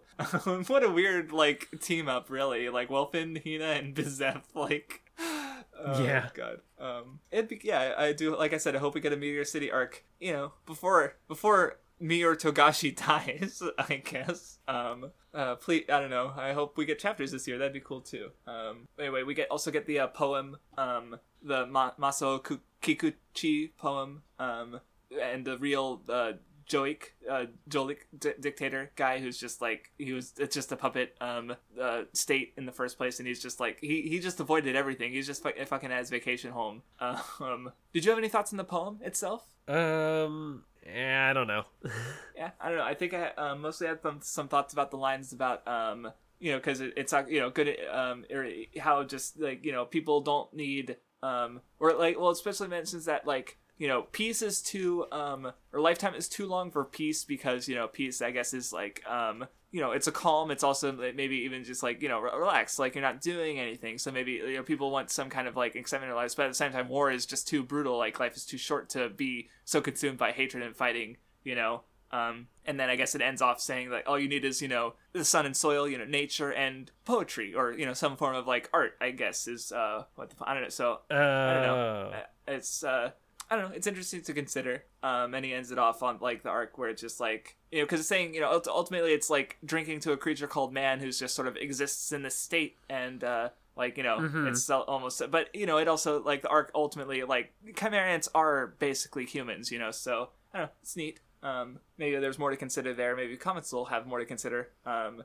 that was just my thought. I mean, it, it is an interesting little poem because, like, as far as like you know, too long for peace. Like, there's like humans need some sort of like ambition. They need something to like strive for because, like, I don't know, there's too Yeah. much too much time to do nothing. But then at the same time, yeah, like what you said about like hatred and war and stuff. I mean, it definitely fits in with the, with the the arc. Yep. Anyway, we're, we're almost done. Um, not as long as last time, um, but uh, still three hours. But yeah, I think one of the one of the uh, what am I trying to say? Like maybe one of the more interesting bits of the Fallout here is that like the ants because it's because of how things are classified like the ants just kind of they're not seen as like they're not demonized they're just kind of seen as these new magical beasts that exist and so f- as far as um the ending of Yu Yu Hakusho goes and like the ending of Level E, this kind of like it ties it all together because you have these creatures who were at, at war with the humans at one point. Um, but at the end of the day, like they can kind of just blend in and exist. and right, just- like we they don't fully do that with the remaining ants. Like we or we do see some of them. Like yeah, Colt is with uh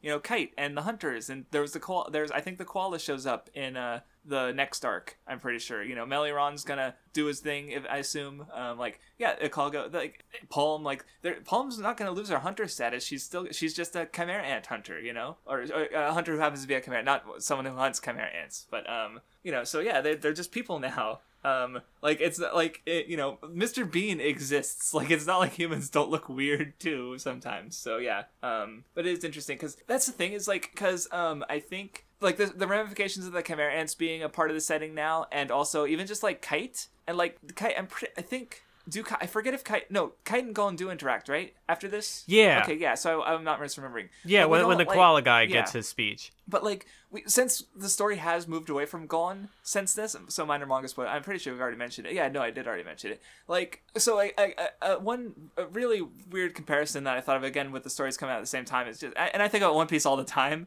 But like, um, so I already compared the K- Gon Kite stuff to Ace and Luffy, but you also have Netero. So you have like this character death that matters to the main character, and then you have this set Whitebeard and Netero who are these big setting affecting deaths. But like, so we, we do see how Netero's death affects the setting in the arc right after this with the election, and uh, obviously with One Piece we do have see how Whitebeard's death affects the setting. But because the story has moved away from Gon, we haven't really see how he's been like continually affected from the events of this arc, and so like I don't know, it's so Kite being alive is you know potentially interesting, and like what happens to Kite after this we don't know because we haven't seen the story. So this is where like me wanting more Hunter Hunter, it's like because yeah I'd love to see more more of the ramifications of Chimera Ant because it's it's the longest arc in the series. Um, you know, we, not that we don't see any ramifications, because like I said, right after this we go into the the uh, waves forming from Netero's death. Um, but uh, you know, there's other aspects being shown here that that leave me wanting. Um, so, um, but that's good. Stories should leave you wanting up to a point. Um, So long as they're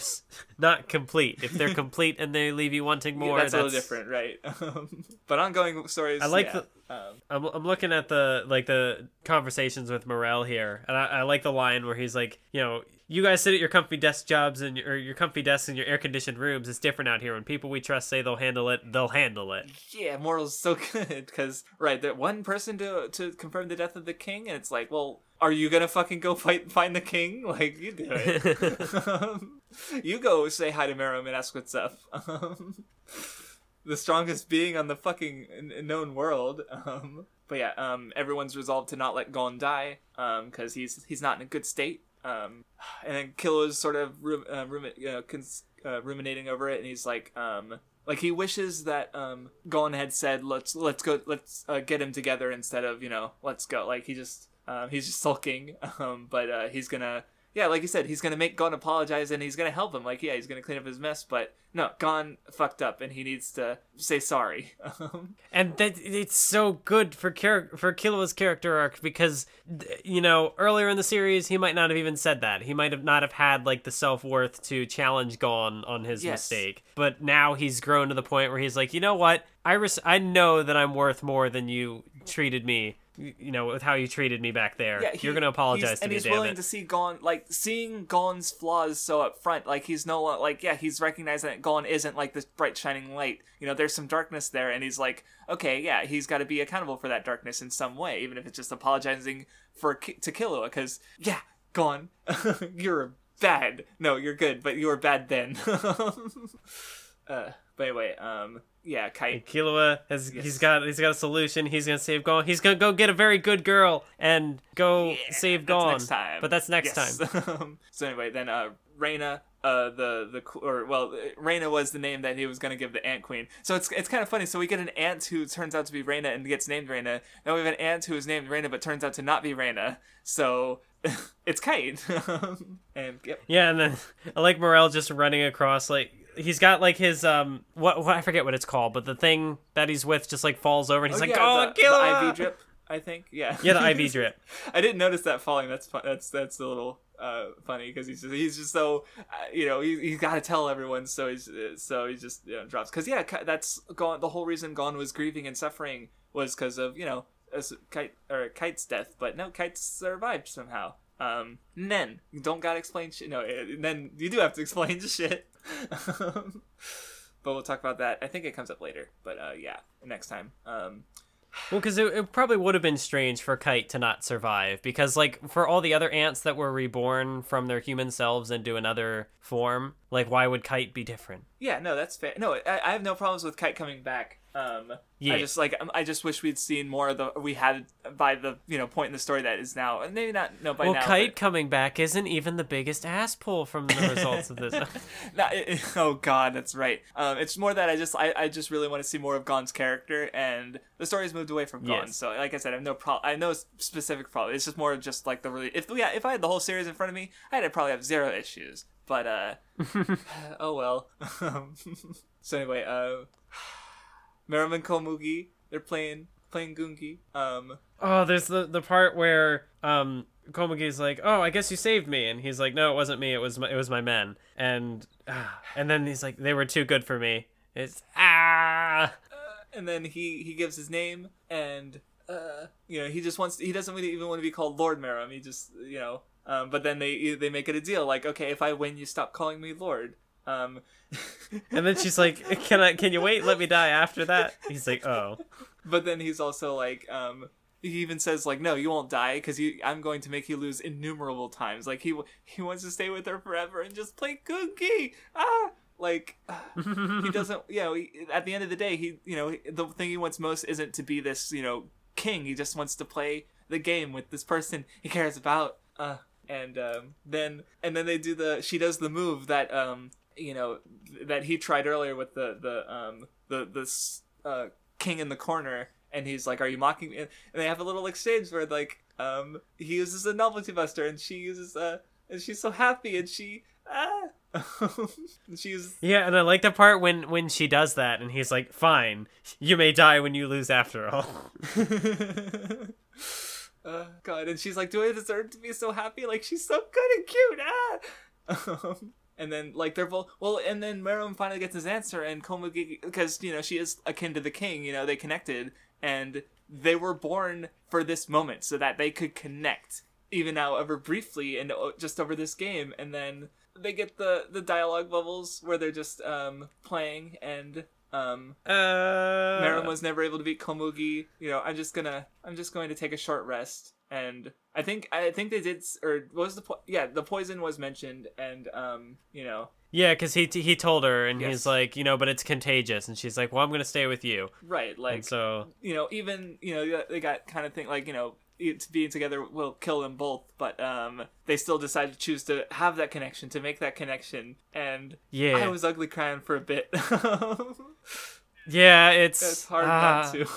Because like, well, see, it's Yeah, this I is- earlier I said like the, only one moment is in Hunter Hunter has gotten me to cry. Now there's I can count at least like two or three. I think maybe the rain a bit, and earlier I got teary eyed at the end of uh, Greed Island. So um, now there's three moments, but this is the original moment. So, so Yeah, it's it's kind of hard not to. It's powerful. oh god. Um, and anyway, we get get one lead into the next arc where Netero, um, where we with the, the we see the casual the list of casualties. Um, NGL was placed under the jurisdiction of the Hunter Association. The refugees, uh, East Gorteau, kind of got the the territories got shuffled around to the other nearby nations, and uh, Netero gives the mission statement for the uh, to, for the election, and we see a little tease of the Zodiacs. Um, And Ging, Yeah. Ging, we see the back of his head. Um, I don't see Pariston in this lineup, um, but we'll we'll we'll see way more of him. Um, oh boy, holy shit! Um, Chimera Ant arc, goddamn. Uh, Yeah, I think I think I might have to go back on my statement that Yorknew's is my favorite arc. it's too. It's uh, like like look. So with me and like you know, I Yorknew is good. I like I'd give the series up to Yorknew like an eight out of ten. Greed Island pushes it to nine. It's still a nine with Chimera Ant because like if we get more ten out of ten arcs, then I might have to rethink my rating of Hunter Hunter as a nine. But uh, the series hasn't gone that much farther from Chimera Ant, sadly. Um, but the arc is fucking amazing in a lot of ways. Like I might even like the first, like overall, I might like the first half a little bit more. But the all the payoffs and the, the second half has some of my favorite moments. Like, but it's it's just a really solid. Like I wanted to read more after I, we finished the the last reading. Like I was like maybe a little bit more, but no, it's like I just Yeah. I'll save it for the discussion. And um, but I wanted to read it. Like God, and this is my third time going through the series. Like, it's not like with Bleach. Like with Bleach, I finished a Thousand Year Blood War like the day after we did the discussion. Like we finished the first discussion, the first half, and I was like, "Yeah, I've already read the second half." And you're like, "Really?" um, like two weeks before we needed to talk about it, because I just really wanted to finish Bleach. Um, but uh, I so but I did have a feeling for doing that even just after this. Uh, you know, even though I've already experienced the story, so it's Chimera is is good. um, it like and yeah, there was a comment last time. It's like you know how it's it's a very good but also very oh you know it is discussed a lot and you know people again like Hunter say they do the dumb things and it's, it's a deconstruction. It's, it's just say dumb things to to prop it up. That doesn't stop that it's a really good arc. You know just because people say stupid things about it um, sometimes, but uh, I like it a lot. um, Yeah, I mean, like, I get, it's tough because like I get what people are saying when like, oh, it's it's overpraised or whatever, or like it gets a lot of, uh, or you know, like the yeah, people making like deconstruct, you know, yeah, no, people it- throwing other shonen under the bus to prop up the Chimera Ant arc. Um, but even say like, ah, man, I could at least hold myself to like, oh, but it's not my favorite arc. Well, now it is. So I mean, it's a it's it's a good arc. It's like one of my favorite arcs in fiction probably now. Oh, so no. I'd rank it like Yeah. yeah. I'd rank it up there with my favorite One Piece ones. Like I if I I, I thought about it and I was like shit, if I put the if if Chimera Ant arc was a One Piece arc, I would put it as like my fourth favorite. Under and One Piece is my favorite thing of all time. Like I've been One Piece for way longer. I've read the arcs more. Like Whole Cake Island, I oh god, I had a one two like I, last last time we recorded, I, I like I got to read Chimera Ant and then I read Whole Cake Island within like a few days of each other. And I was I was just feeling good because I got like two of my favorite, two, you know, two uh, like my favorite arcs in their respective series, favorite you know series. Like you know, Hunter is not a ten out of ten for me yet, but it's it's really fucking good, and I absolutely see why people like it so much because it's it's um you know it, it's the the aspects that are good about it don't click with me as much as the aspects I like about One Piece, but it it's still a great story. Like oh god. Oh man, no, it's Well, I think Hunter Hunter is a 10 out of 10, and it's my Oh, favorite no, thing ever. absolutely, yeah. Is it your favorite? Mo- uh, uh, it's probably your favorite manga, right? Um, Uh, well, or do you like? Because oh no, because that's okay. Because I remember because we talked about this. well, because I know One Piece is like a really well constructed from like a manga pers- specifically perspective. Yeah, Um, yeah, well, 'cause- but I don't know, like, I Because yeah, a lot of your, they're I guess prob- it is it is a tricky question because a lot of your enjoyment with Hunter x Hunter is from the anime, and uh, you know, so like where with One Piece you only have the manga, so now you're and th- I know you you both like really like both of them, so I just I, yes I'm putting you in a hard spot because it's funny to me. Well, because before I had said like Hunter Hunter is my favorite anime and like One Piece Yes, is my that was favorite your manga. concession. But now you're trying to get me to take away credit from One Piece, which I mean, like I can do, but yeah, no, it's I just I, I right. I, I think it's funny to like press you because it's you know. Um, no, uh, um, they're both good. I, don't need to take away one away from the other or anything. Like I was bringing up comparisons, but it was more like these are doing similar things, and they're both things are good. But people are, you know, again, they're doing the thing where they're trying to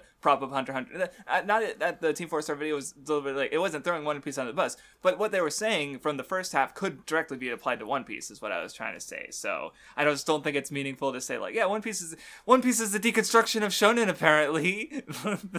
yeah, I think I think Hunter Hunter just caters to my personal That's- specific yeah, tastes which a is, little more. No, yeah, absolutely, and it, it's. I think it's a very interesting series. I like it a lot. Um, we're not done yet. I just realized like we're gonna. So um, next time, um, uh, hold on, the exact chapter we're reading to, which will sadly be our last episode of Hunter Hunter because there's stuff that happens after, and I'd love to discuss that stuff. We're just gonna wait until the arc actually finishes. So God knows how long that could be. Um, but anyway, we're reading chapters 319 to 339, so much shorter stretch. But we're also reading the Kurapika special, which you haven't read before, have you? I have. You have read it. Okay, so we'll both be reading reading that. We'll probably discuss that one first, just because like um, it's it's just just to get out of the way, and then we'll discuss the rest of the series. We'll also do our top five characters, battle arc rankings, or, or, or general arc rankings, our top five characters, our top five fights. Um, Though it's kind of weird for the fights in this one because like um Netero versus Oh, for the top five fights, I'll actually be able to have a ranking. Oh nice. For once. um